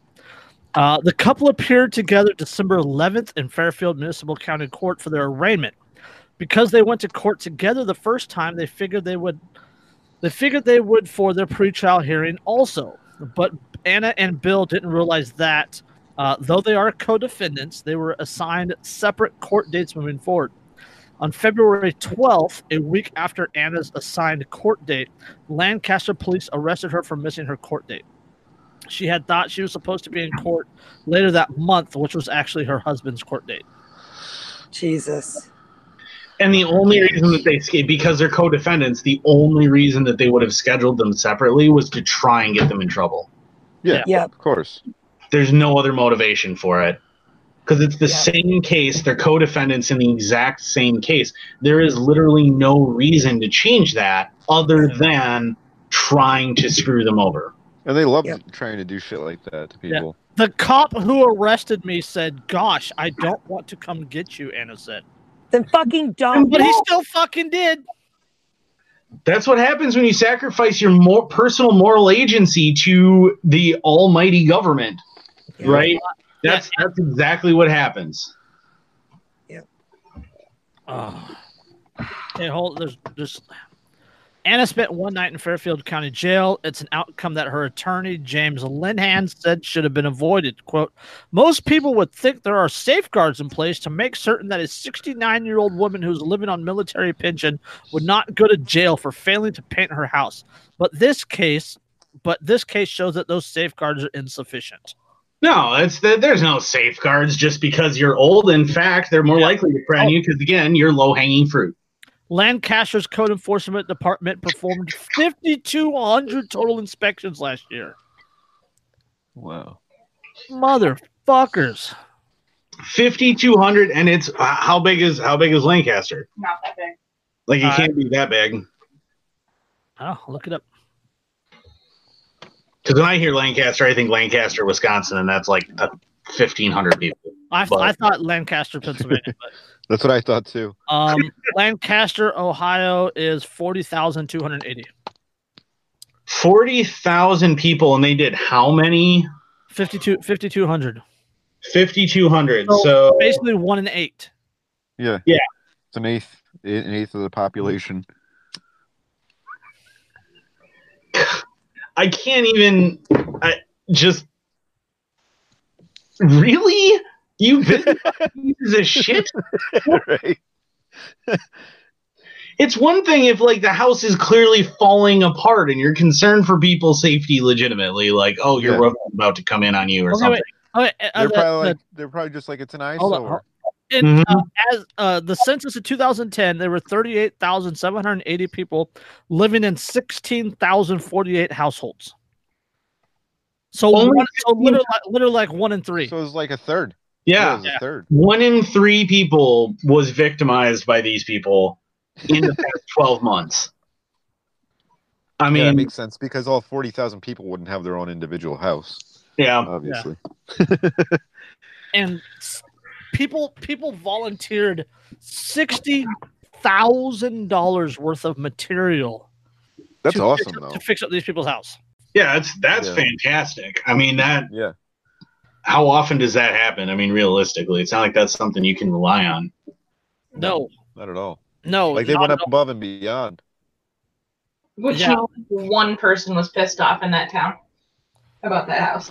yeah there's one thing yeah just look around and figure out which household didn't show up to volunteer and that's Mhm. probably the person who fucking called Exactly, dude. Yep, sixty thousand dollars of material and hundred people volunteering. They could get some shit done quick. It's yeah fucking beautiful. Yeah, is. that's See, the that's, that's the the- beautiful the side good of part article. humanity. yeah. Well, and that's how you defeat government long term. That's how you render it irrelevant. Is you care Exactly. about each other, you take Oh. care of each other, and you suddenly government doesn't even need to exist. It never has any relevance anymore, and it's just going to Um, go away. Well, yeah, Carroll Quigley said there's a quote from Carroll Quigley where he said something about um, once the people start taking their own uh, welfare like into their own hands, then the you know it'll render the government and the the elites useless. Yeah, Yeah. well, to, to, to paraphrase Ben Stone, he says that uh, uh, as long as there's a mar- as, as long as there's a market demand for the state, the state will exist. Yeah. Yeah, it's true. So Well, once, people don't know anything else. That's why. no, it's Yeah. it's the it's the the familiar brand, as you said. It's it's Kraft, it's Tide, it's it's Yeah. it's Ford, it's their Johnson and Johnson. yeah, it's it's it's Yeah. what Grandma and Grandpa used. Yep. Well, not Well, only that, but we're yeah we're we're like marinated in it from birth. Well, you're indoctrinated for 12 years if you go to public Yeah. school in it. No, So I, I would argue I would argue it's even more than that because your parents were indoctrinated also. Yeah, that's what I mean. So it's it's 15 years. It's it's you know until you move out. It's from the cradle, really. Uh-huh. Yeah. Yep. So wasn't there wasn't there a politician who was saying something about how the state should just raise the children that like you should sacrifice or like you know give your child to the state um, effectively raised. That's Wasn't that a- 21. That's pretty Hillary much what the fucking said that left Yeah, Hillary- parents, left Yeah, left it- yeah. said yeah. that parents play a secondary role in raising Um, children. yeah, that, takes that a your children, your children belong belong to society or something like that. Yeah. Yeah, which is straight up Agenda 21. yeah. Well, that was the whole. That was the whole. Uh, you know, motivation behind breaking up the family unit was so that the state could get, get control of the children. Yes. Yeah. Section 8. Section 8 did more to break up the American family unit than almost anything else. Yeah, well, LBJ's Great Society uh, Act was what you know it incentivized single motherhood, and then you saw the illegitimacy rates amongst like you know minority communities go through the roof when they actually had like same or higher legitimacy rates than white people did. When they're not exterminating themselves in the womb. Yeah, when they're not like exterminating their children. Well, yeah, that's that's when the whole abortion thing came online too, and like you know, Margaret Sanger was for weeding out the minorities. I Yeah. was going to say, Margaret Literally called them said human that, that was her beings. goal. Yeah. And it, it wasn't just minorities, of course. She was an elitist as well. Well, It yeah, she was was eugenics white across the board, but yeah, Yeah. Yeah. but yeah, but no, she said yeah, she like you know pretty much she was like you know down with the KKK and shit. Yeah. Well, yeah, and she was like, "Well, the best way to get rid of them is to have get them to just kill themselves and wipe Yeah, them voluntarily. out. and that way they'll never fight back against it because they're doing it to themselves." Right. Yep. And they'll think that it's their right and it makes them empowered. Well, and look at every single one of those things that you saw. It's starting in really in earnest, kind of starting in the early 1900s, and then you saw a resurgence of it in the 60s, and all of this push from all of the progressives and things and the the elites that is now all coming to fruition. It's all happening exactly the way they wanted it to. It's Yeah. all Yep. rolling out exactly the way they wanted it to. And all of those of us who go, hey, this is what's happening. This is exactly what they wanted. You're destroying yourselves. Oh, we're the crazy ones. Yeah. Yep. So, Yeah. People need to read Rules for Radicals by Saul Yeah. Alinsky. Yeah. yeah. The guy was Yeah, that's like the left fucking handbook. insane, but that's their playbook. mhm. He um he dedicated that uh to Lucifer, as far as I remember. Jesus. Yeah. All right. Since since we're on since we're on kids now, or on the subject of kids now, young people on amphetamines for ADHD have twice the psychosis risk compared to stim to compared to other stimulants. Look at my shocked face. Yeah, like the first the first thing that popped into my mind when I read that was like Adam Lanza and James Holmes and Nikolas Cruz. Yeah. Well, you also have to take into Dylan account that most of those most of those people were also on uh, SSRI, um, uh, antidepressant medications too. Because you can look up uh, what is it, SSRI uh, shooting.com or something like that, Yeah. and it's a whole fucking Yeah. database of all these mass shootings that have taken place. That Yeah. all the shooters were on that shit. Yeah. Um, And I'm sure they were probably on that on that too, the ADHD stuff too. the amphetamines. Yeah. uh, yeah, yeah. teens teens and young adults with attention with attention deficit hyperactivity disorder ADHD who receive amphetamines such as Adderall. Okay, what's my fix? Such as Adderall for treatment have a higher risk of developing psychosis compared to those who receive methylphenidate stimulants such as Ritalin, according to a large uh, a large new study. Uh, using two national insurance claim database, the officers followed 221,486 teens and young adults ages 13 to 25 with ADHD who were prescribed a stimulant for the first time between the years 2004 2015. Half received amphetamines such as Adderall, the other received methylphenidates, phenidates such as Ritalin. A total Go of figure you start feeding people essentially meth. Yeah. And they start acting like meth heads. Uh, But- what a Yeah. fucking shocker. yeah, a But- total of yeah. Ritalin still derived of the similar stuff? Oh, Rit- Ritalin is, is literally like I- the chemical makeup is literally uh, on par with like meth. It's, Yeah. it's about a single atom different. Yeah, exactly. Right. That's about it. Then what's the difference between Adderall and, and Ritalin? Because I feel like it's the same thing. I think it, 'Cause it's very similar, but I think it might be a different chemical makeup. Yeah. Yeah, it's the amphetamine part of methamphetamine, essentially. Yeah, uh, a total of 343 of the teens and young adults who were followed uh, or one out of every 660 young people, developed an episode of psychosis in the few months after starting on the stimulant. The risk of this is rare, but serious side effect was twice as high, uh, 0.21% or 0.21% for those taking amphetamine compared to 0.1% for those taking the methylphenidate, according to the research published Wednesday in the New England Journal of Medicine. So the kids that took Now, here's a so the, Oh, go ahead. kids that took Ritalin were twice as likely to develop, um, psychosis. or the, the kids that took uh, Adderall were twice Right. as likely as the kids that took Ritalin. so Huh. here's a question. Everybody asso- associates school shooters with white kids. Uh-huh. What is the rate for like like white kids being prescribed these Oh, it's way high. medications Way Oh. high. compared to black kids or Latino kids or Asian kids? You know? My niece And- and, nephew and- were on it, and I told my sister, I was like, get them off of that shit. Because she didn't know. Yeah. Like, you know what I mean? She thought that, like, it was something, like, you know, because she just trusted the doctor or whatever. And I was like, nah, dude. according according to uh, the uh, to Mayo Clinic, um, which is actually really close to us. Um, but according to them, they rate uh, they have like a an uncommon, common, or very uncommon, uncommon, common, very common like ranking Right. system. That's how side effects are ranked. Yeah. Um, they rate well for that's how they rank rank the the rate of prescription. More than three million cases of prescription uh, for ADHD medications in the U.S. Um, it is rated common to very common for every single age group. Jeez. And for every Huh. racial group, or is there a But you got to figure that if, if, you know, obviously, if white people are the majority, they're going to be getting prescribed Mhm. more. You know what I mean? Yeah, and- even if but- it is, and- even if it is the same across the board. but then also you you wonder i mean there's there's always the statistics about about socioeconomic like school districts and oh the yeah, well that plays a in role too. right and so and and certain school districts in like maybe wealthier neighborhoods expect more from the kids Mhm. and that behavior is more disruptive in class so they're more likely to drug these kids um, to keep them Oh from yeah, the trust fund the whole- kids are always fucking getting fucked up on Adderall, dude, and like college and shit too. yeah Oh, It- Like they're all high on that shit. yeah, they're Doing term so papers and shit, like three o'clock in Speaking the of, morning. of papers, uh, looking at a peer-reviewed journal paper, it's called uh, "Racial and Ethnic Disparities in ADHD Diagnosis and Treatment" by Tumaini Coker, MD, MBA, and Marc N. Elliott, PhD, and Mark Schuster, MD and PhD.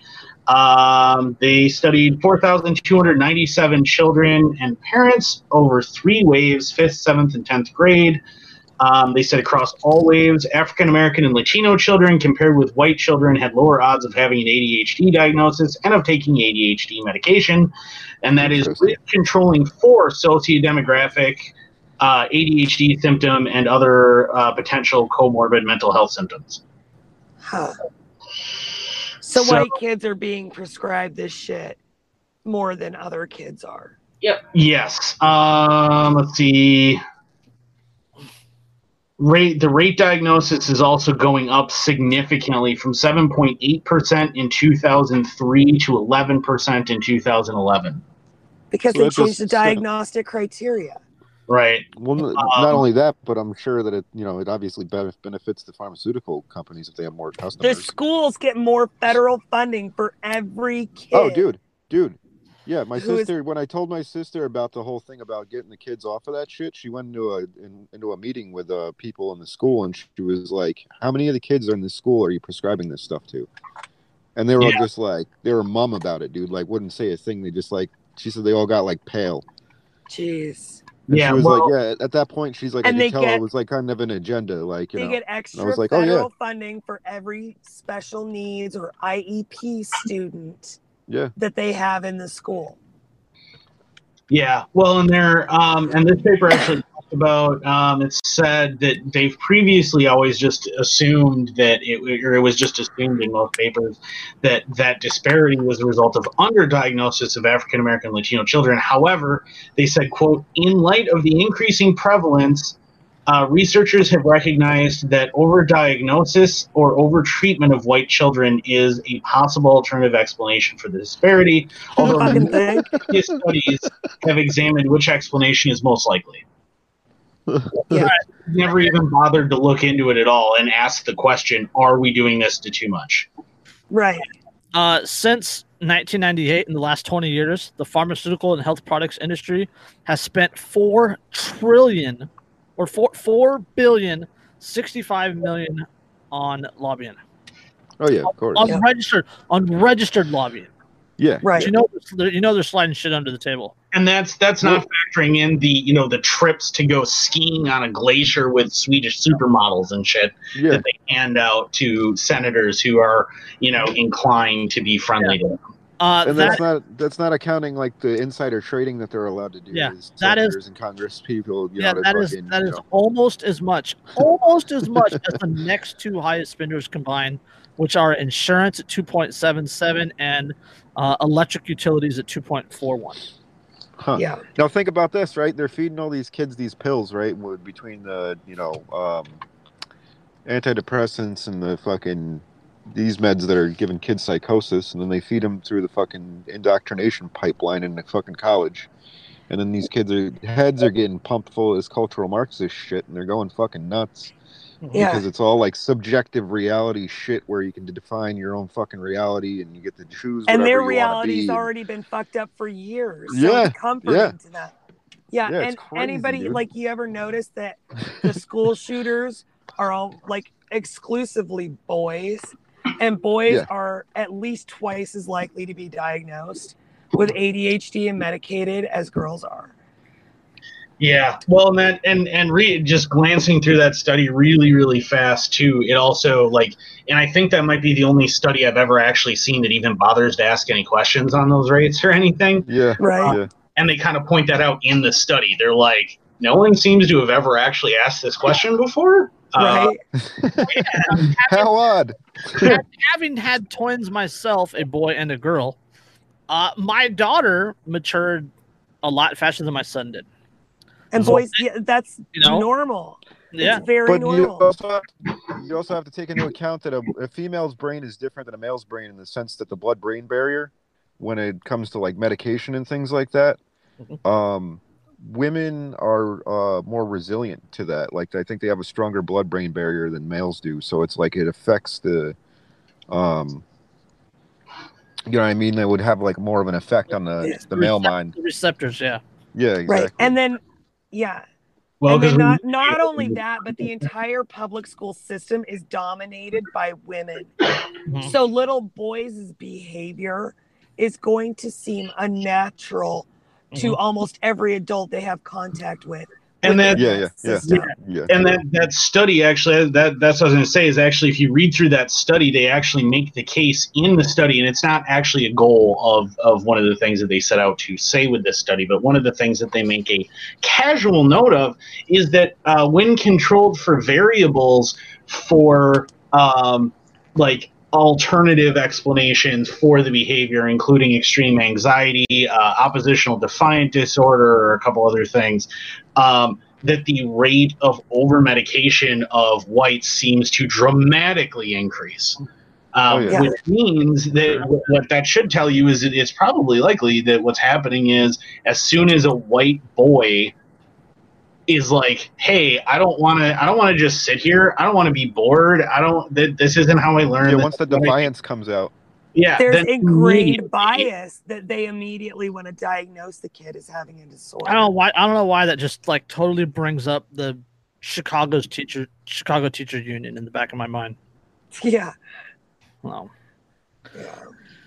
yeah, So- that's yeah that's what you see though and you see it where and it's so funny because there's such a huge stereotype uh, for people that you know oh well there's you know in minority communities fathers aren't around and blah blah blah and it is a an incorrect stereotype at least in my experience. yeah. Sarah in the comments is correct. It's it's a self fulfilling prophecy. Yeah, Yeah. and it's and the problem is that what what actually the reality is is that most dads in minority communities and stuff, at least based on this study and and anecdotal experience, are more likely to go. Well, boys will be boys. Let them go out and play. Let them play baseball. Let them play basketball. Whatever. Let them have Yeah, fun right. and do their Yeah. thing. Yeah. And in white society, there is especially middle, upper middle class, and and upper class white society. You tend to see this really huge drive against any kind of nonconformity, any kind of Right. I want Really to go out to like and insulate them. and- and and a lot of these parents put so much pressure on their children to perform Oh, yeah. and you know Oh yeah, because the, the parents like live through their through kids like their kids' success is their success. You know what I mean? right Like that's how they. It's more of like an ego-driven thing than um, like actually wanting to see their kids succeed. You know what I mean? they Like tie defi- their whole they define- identity Yeah, into exactly. raising successful children Yeah, exactly. Yeah. Oh yeah. So, Yeah, and you see that over and over and over again. Whereas in a lot of minority communities, especially a lot of working class minority communities, hey, you know what? There's no shame in being the guy that picks up the garbage because you're still essential. You still make Exactly. civilized society Yeah. fun. Like- this- yeah Sure. make some room for life and just Yeah. living and having a good time You know, this- because yeah, this actually carries over really well into our, our next article. I just want to tell the whole internet though that this whole topic is one of the biggest reasons that I homeschool my boys. Yeah, right. It's one, of the, it's one of the reasons that, that my kids were homeschooled also. Yep. My daughter was, she goes to a private school now, but The Army can't recruit enough soldiers, and it may start talking to kids as young as 12 to find them.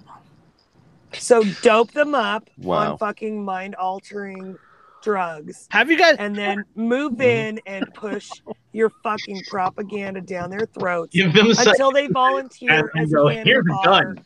So what Until they- this like? The Until they like the- volunteer as cannon fodder to fucking protect the interests of global bankers that fucking back everything you do in the government. Yep. What is this uh, like? Fucking the, the Congo where we have like children soldiers now? I think they're No, no, just actually, they're just on. talking to middle schoolers and yeah, like trying to plant on, they- seeds. I was gonna say they- like, like they they they laid out really good in this article. Uh, uh, yeah, uh, high school seniors have traditionally been Army recruiting the most reliable target audience, but leadership is realizing that as military service becomes more and more rare, and fewer American youth actually know a soldier or veteran, they'll need to make up the gap by reaching out to younger prospects. It's a matter of behavioral economics, the Army Assistant Secretary for Manpower and Jesus Reserve Christ. Affairs said what an Or- Orwellian term. At all. I was Yeah. just thinking that, Dan. I was just thinking Yeah. that. behavioral economics. Yeah. Well, with the acknowledgement, Holy most fucking people, shit. no, most people have made a mental list of what they might want to be when they grow up by the time they've reached adolescence. Well, Okay. Quote, I would argue that It's totally look- realistic too. Yeah, uh, I would argue that in looking at these generations, we have to begin we have to begin thinking about how they approach this question and where they will apply, where will they apply their talent. Dr. E. Casey Wardynski said, quote, "We have to confront the question, will we wait until they're 17 or will we start talking to them at the age 12, 13, 14, 15 when they when they form a set of things that they are thinking about doing with their life?" They It's must not think your job to help them figure that out. Yeah. Good They must Yeah, fucking so- that they have the interests of the fatherland at heart. Hol- yeah, hold on. Yeah. Hold on, right. And particular if Hitler youth shit. Yeah, exactly. And- Let's give them some knives. and particularly if their parents or other close family members never served, the option may either not occur to them or could be completely written off. Quote, if we wait until they're 17 or 18, we will not be their first impression, what Dis- uh, Wadiski said. Others, Translation: If we wait others until will have their for us. And if we wait until their brains develop a little bit more, they might figure out that we're not Yeah. a good option. I was Yeah, just gonna say that the translation for that, Yeah. you know, just meat and potatoes translation would be we got to set our hoo- our hooks in them way earlier in life, where before like, they before they can before they start out, thinking for themselves. yeah, before they figure it out. Signing Yeah. contracts to 12 year olds. hmm Yeah, well, we're. I mean, that's the thing is you need to, and and that's. I mean, a page straight out of Hitler and Goebbels playbooks, yeah. right? Where it's this idea that you have to ingrain the idea of service to the fatherland, uh, Yeah. in their brains early enough that that forms a core chunk of their belief system as they get older. So How that did that happen in for their you? mind. How did that happen for you, Andrew? Like for me, my father served, my grandfather served, like all the way back. There's been somebody from every generation of my family in the military. We're like fucking Forrest Gump's family. Well, Right. yeah, well, and it's uh, so well, that's how it happened to me. That's they didn't they didn't even have to work on me. I walked into their fucking Hmm. state, you know, recruiter it's, station. uh, my my grandpa uh, my grandpa was in Korea. Um, my uh, dad was Vietnam. My grandpa was World War II. Yeah, my, my grandpa was in Korea. Um, my a ton of my friends' fathers were um, were in the military. My best friend's dad was was a marine, and uh, he'd been marine recon and stuff. So he was really hardcore, and he was planning going to the Marines. When my other buddies was planning going to the Marines, I didn't want anything to do with the Marines because I'm not a bullet sponge. Um, and That's what Dad always called them. yeah, I'm not. I'm not so, like, I didn't want anything to do with that. But I, I had grown up with this idea of, and like, I grew up watching movies about Carlos Hathcock and Audie Murphy and all of these guys that that celebrated, you know, John Wayne's Longest Day and um, a few of the Even- others that he did. Even shit like Under Siege and A Few Good Men and you know, an Officer and a Gentleman and stuff like that. I mean, like this permeated our culture when we were kids. Oh yeah, and watching, you know, you watched, uh, like in in my case, uh, like you watched Desert Storm happen, and Uh-huh. you know, and the the huge celebrations that happened when everybody came back, and they all got these parades, even though the ground forces Yeah. didn't really do anything, Right. um, and the brave returning heroes. yeah and you you saw all of this and you know when you grow up and because i've always been a history buff and a huge history buff for me military history always interested me and so i read all these amazing things about these guys who did these incredible things in history in the military and in war and so it just And, And- you're reading about them hundreds of years later. Their their names still live on yeah. because of exactly. these these deeds that they did. Yeah. yeah so and it was this it, it was it was a constant celebration of military service. Everywhere i went everything was about the military. Everything was the military is great. Everything is fantastic. And then you know when i became a neocon while i was still in high school and wound up going hey i want to go into the army. And then yeah that worked out real friggin' hot for me I was in Sea Cadets Well- in high school. It's like JROTC. But They Yeah, try and sell uh, like the um, you know, they try and sell the fucking Star Spangled Banner package fucking deal without showing its dark underbelly. of course. the, my recruiter i can remember actually my recruiter um he one of my recruiters uh, that i talked to he actually um the very first day i met him he was 82nd airborne um and the very first day i met him he like sits down he's talking to me and stuff and he throws a coin a challenge coin on the table from from special forces that he got in kosovo uh, for carrying a guy out um, with, after he got his head blown off by a sniper. And special forces had given it to him for carrying the dude out literally on his shoulders. And like he's just like yeah they gave that to me. It was pretty cool. And like he was always very like yeah it was it was a lot of fun you know and everything. And and he's like oh you're pretty smart. You'd probably get along in special forces. And like and it's just and as a recruiter like you have to have that mentality i'm sure that you know it, that's Yeah. that's you know everything's cool and you should you should really be into this. But it, any recruiter who's actually seen combat dude the entire time you knew what that actually would do because it had done it to you Exactly. Yeah. you knew what it would do and you lied and you didn't say anything about it and that's Yep. what these guys And are you gonna do. roped these Oh, yeah. innocent kids into fucking doing it Yep. and deciding Uh, up for it. Tara says start countering recruiting the, with principles of anarchism. Might be time for her to get back into childcare. I would argue that getting your kid out of public schooling is the single greatest thing that you can give that kid a chance for freedom. Oh yeah, I'm Yeah. sure that the rates of kids who go to private schools or are homeschooled that wind up enlisting is so much lower than ones who go to public school. Oh yeah. Oh, I'm positive. I'm Well, positive. like my my old man was special forces, and he was like adamantly against me not joining. There's a there's a ton out of the special forces community. There are so many anti-military service and anti-war people because Oh, yeah.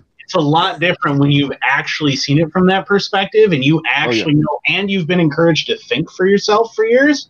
hmm and all of a sudden you start to see what that actually looks like. And like i saw i saw a video of a guy um, who was actually he was like one of our founding members. Like he was the guys who got to wear the green berets from jfk right. So this is the very beginning. And he was talking Yeah, yeah. about why he would not allow his son to enlist at all. And he's talking to the camera and he's like why would why would you want to do that? And he goes through like oh do you want to suffer? Do you want to be broken forever? Do you want all of these? And he's like why would somebody want that? Why would i encourage that in my child? That's a terrible Yeah. idea. Yeah, uh, your Yeah, buddy- we've already told the boys that we don't want them fighting in any of these wars. Andrew, your, your buddy Christopher says, uh, my my recruiter was a combat veteran and told me exactly what I was in for, and my dumbass still signed. Wow. Well, and from like my community, because I'm from a very small town in Wisconsin, um, most of the recruiting that we got um, was based off of not so much, oh, you need to do this for your country or look at what your family did, but more so, um, you guys can't afford college. Yeah, Yeah, for career that- that opportunity was- or college opportunity. Yep, was- getting the that- fuck out of your hometown. Well, that's Is it- that's a that's almost like that an economic draft. Yeah, That's exactly what it is. That uh, when they when the report came out that they, that the army missed their recruiting numbers, that was one of the things that they that they pointed to as, as why they missed it is because we have a good economy right now. Yeah. the better the economy, the harder it is to recruit, which I think should say a lot of where they pull soldiers. And it's the same thing. Remember that everybody talked about in Vietnam that was so big. The ain't no fortunate son, right? Yep. Yep. It's it is a rich man's war and a poor man's fight, and that's still what it is. The rich decide to go to war, and all of the poor people got to go fight it for them. The serfdom has never gone away. It's just No. gotten a lot more subtle. that's Yeah, exactly what that it. video of mine was about. The the bring the troops home video on veteran anarchy. Yep. The I one that remember got like thousands of shares and hundreds of thousands of views And hate comments and and hate comments, lots of those. Yeah, you'll have a few of those from time to you know time. you're over the Yeah. target if you're fucking getting hate comments. Yeah, yeah. I, I think but it got shared all women- over the world. Yeah, Like there were people commenting from all, you know, from all That's over. fucking the awesome, world. dude. yeah. It was a it was a great video. I remember going through it and like having to hit the translation button in order to understand what people were commenting. Yeah, I yeah, was moved because you were like sincere about what you were saying and shit. So Well, it's a serious fucking topic. yeah, I absolutely. mean, and, these it, elite and it hits home for you. that have their own fucking mm-hmm. club, they want to use us. They want to use our children as the fucking cannon fodder, as bullet sponges to fight Yep. their wars for their fucking profit.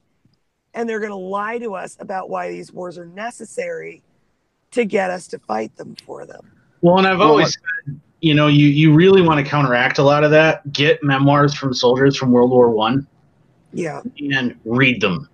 Read Yep. those to kids. Show kids what they said and talk about the live and let live mentality that pervaded the entire Western Front. That none of these guys wanted to fight, and half the time they literally had dinner together. Yeah. Yeah. Uh, Smedley, Smedley And Buck- Confessions of an Economic Hitman. uh-huh. Uh, Yeah. yeah, I mean, everybody's kids should be reading that. um, Confessions of Economic Hitman and the Smedley Butler's um, book, um, War is a Racket.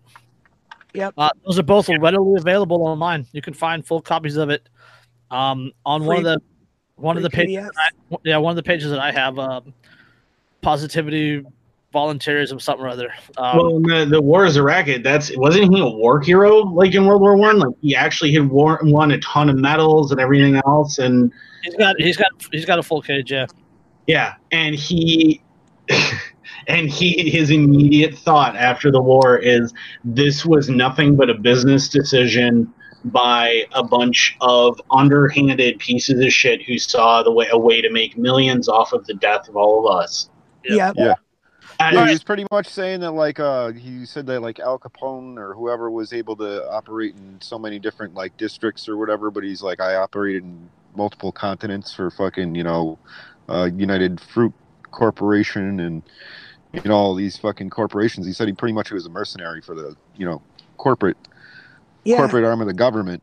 But um, yeah, Ezra. One of my favorite Ezra Pound quotes is that um, he said, "In uh, the problem with modern war is that it doesn't give you the chance to kill the right people." Yeah, that's true. Yeah. Well, It's what's that really quote, uh, fucking true.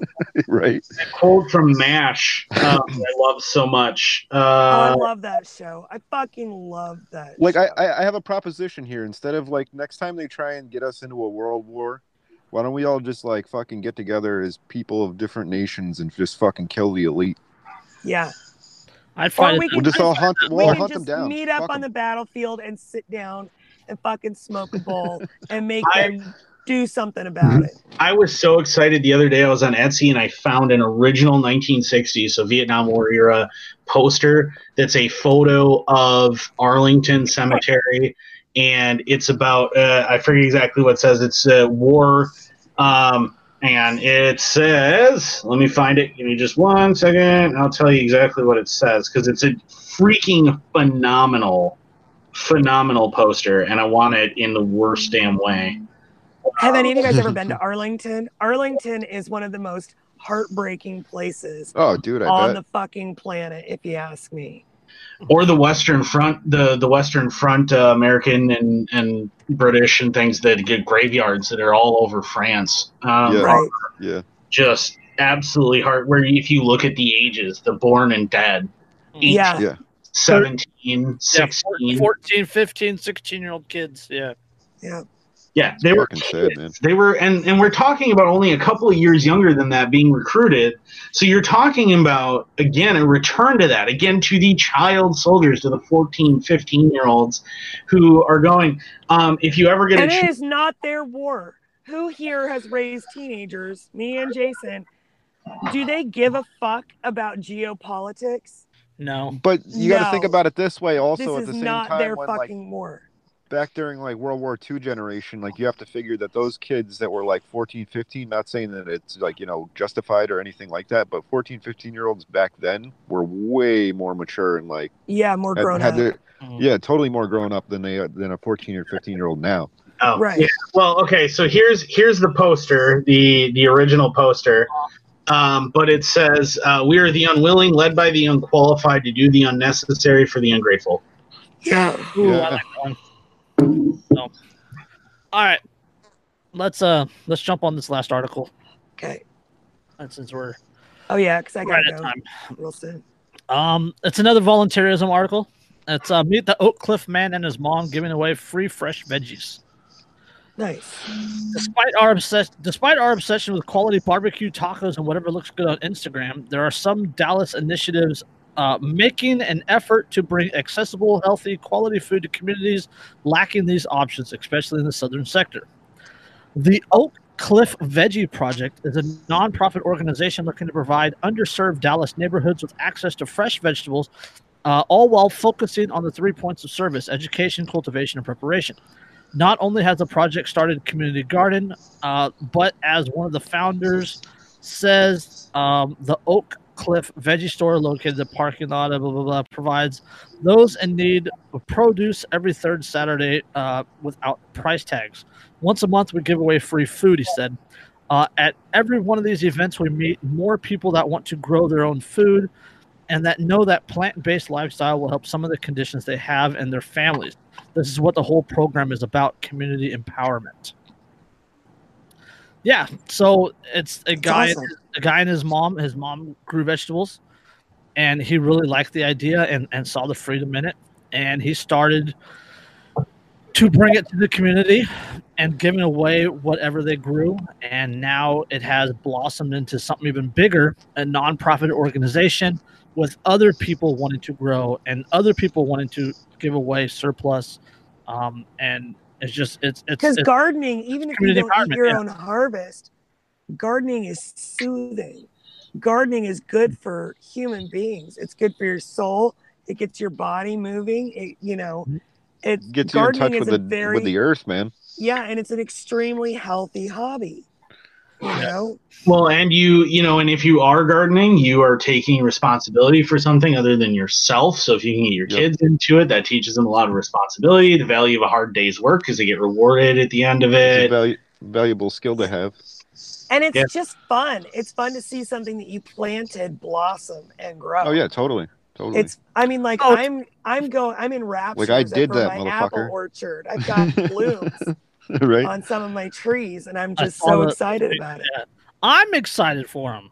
Yeah, and I'm like three thousand miles away from him. right. My little six tree orchard in my yard. That qualifies as an orchard, right? It's more than one tree. I think so. Yeah, and it's three different varieties. So, Nice. See? So it's even a diverse Nice. orchard. Hmm. well, okay, so it's three varieties because the main variety I wanted was Gravensteins, but they're what's called a triploid or trinome. And so, so, like, you they need need the pollen- pollination from the all three. from two others. They have to be Oh, okay, pollinated okay. by two other varieties that are compatible pollinators with them and compatible pollinators with each with other. each other. Yeah. Holy so shit. yeah, so that's why Yeah, botany is definitely a science, man. yeah, Especially when you're doing shit like that. yeah. so I had to, in order to get two Gravensteins, we got two white blossom crab apples called Transcendence, and then two Gala trees. So I have crab apples for pectin Mhm. and Yep. for some cooking. I have the Gravensteins, which are cooking apples. You know I'm And living then- vicariously through you, right? Yeah, yeah. Just making So the. Gravensteins are like cider, applesauce, apple pie apples. we need we need to grow watermelons, by the way. Yeah. And then the galas are just raw eating apples, of course. Yep. So you had me at Yeah. cider. yeah. Yeah, right.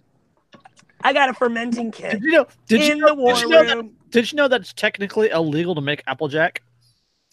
Really? Mm-hmm. App, Applejack. Okay, Applejack is technically a fermented, or not a ferment. It's a um, uh, it's a, tech, Distilled. it's a, a distilled drink. So like you, you take you take um, fermented cider, and My brother-in-law used to make tons of that Yeah, shit. well, app, to make to make applejack, what you do is, is you leave it outside and it freezes, and then because the water freezes but the alcohol doesn't, you just Yep, Right. exactly. and it- it's, Right. it's technically a distilling process and it's it's actually illegal. Huh. Yeah, Yeah, he had that shit in the basement. It would freeze over and fucking, you know, you just Just drain put the it in the freezer. I mean, Yeah. shit. Yeah, same thing. And you But just he had it in a he had it in a big cask. the ice. Yeah. Yeah, but solely because you're attempting to do it intentionally and it's not an oops. Now magically it's suddenly illegal. Yeah. And you see that over and over again with like a lot of alcohols where they wind up being illegal because they can't tax them. Yeah. Yeah, except for Wisconsin for the most part, because Wisconsin, like, we actually have a I don't know category for taxation of alcohols. so, like, if something doesn't fit into any other specific category, they're like, ah, this rate. So, but thanks like, for the recipe, Jason. I think that uh I remember a whiskey rebellion or something starting over that. yeah, gee, sounds uh, familiar. sounds familiar. Basically, Washington, he, I learned about that in school. He just talked to him and got him to go home. There wasn't like Yeah, yeah. hundreds of dead Americans laying and I seem to remember, I seem to remember this big like law where people couldn't drink, and there was a whole task force devoted to, you know, taking down Yeah, then the government poisoned people. and gangsters. Yeah, the government literally poisoned like 10,000 people. exactly. Yeah, Yeah. exactly. Yep. I- I'm saying you app, uh, strong cider's good. You can make watermelon It is. wine. Yeah. telling you, I've water- never had that. watermelon wine. That's the uh, that'll get, that'll get you It feeling. does good. I'm hoping to do strawberries in the vegetable garden once I Strawberry- get that set up. Strawberry. I heard year. watermelon's very hydrating. We're already kind of past strawberry season, or we're getting Yeah. towards the end of it. So Strawberry strawberries are good too, though. Well, for planting it anyway. And, yeah. Watermelon Right, also has some that's what kind I of mean. like uh ingredient. I forget exactly what what the fuck it is, but it uh relaxes your blood vessels. It'll it'll filter water too, so you can Yeah. eat Mexican watermelons. So, all right, you guys got anything else? Nope. Nope. just Oh, a need to pee and I, I did have that one quote that I was going to mention from uh, from M*A*S*H. Oh, Okay. yeah, there yeah, Close it. it out with that. Uh, It is out. where um, the the preacher said war is hell, and uh, Hawkeye says war is in hell. Uh, war is war, and hell is hell. And of the two, war is a lot worse. He said, "How do you figure, Hawkeye? Easy, father. Tell me, who goes to hell? Sinners, I believe." Exactly. There are no innocent bystanders in hell. War is chock full of them. Little kids, cripples, old ladies. In fact, except for some of the brass, almost everybody involved is an innocent bystander. Amen. Yeah. That's my favorite. One of my favorite quotes from that show. So yeah. Um again, we're on Anchor now. Uh, we're also we're also on Google Podcast, Spotify Breaker, Pocket Cast, uh, Radio Public, and Stitcher. So Also, buy my book. yes, Derica's book, uh, Dan's page, Andrew's YouTube, as well as our uh, anchor link are all in the description of this video, and uh, go check them out. We'll catch you next time. Opt out, rule yourself. Peace. Yep.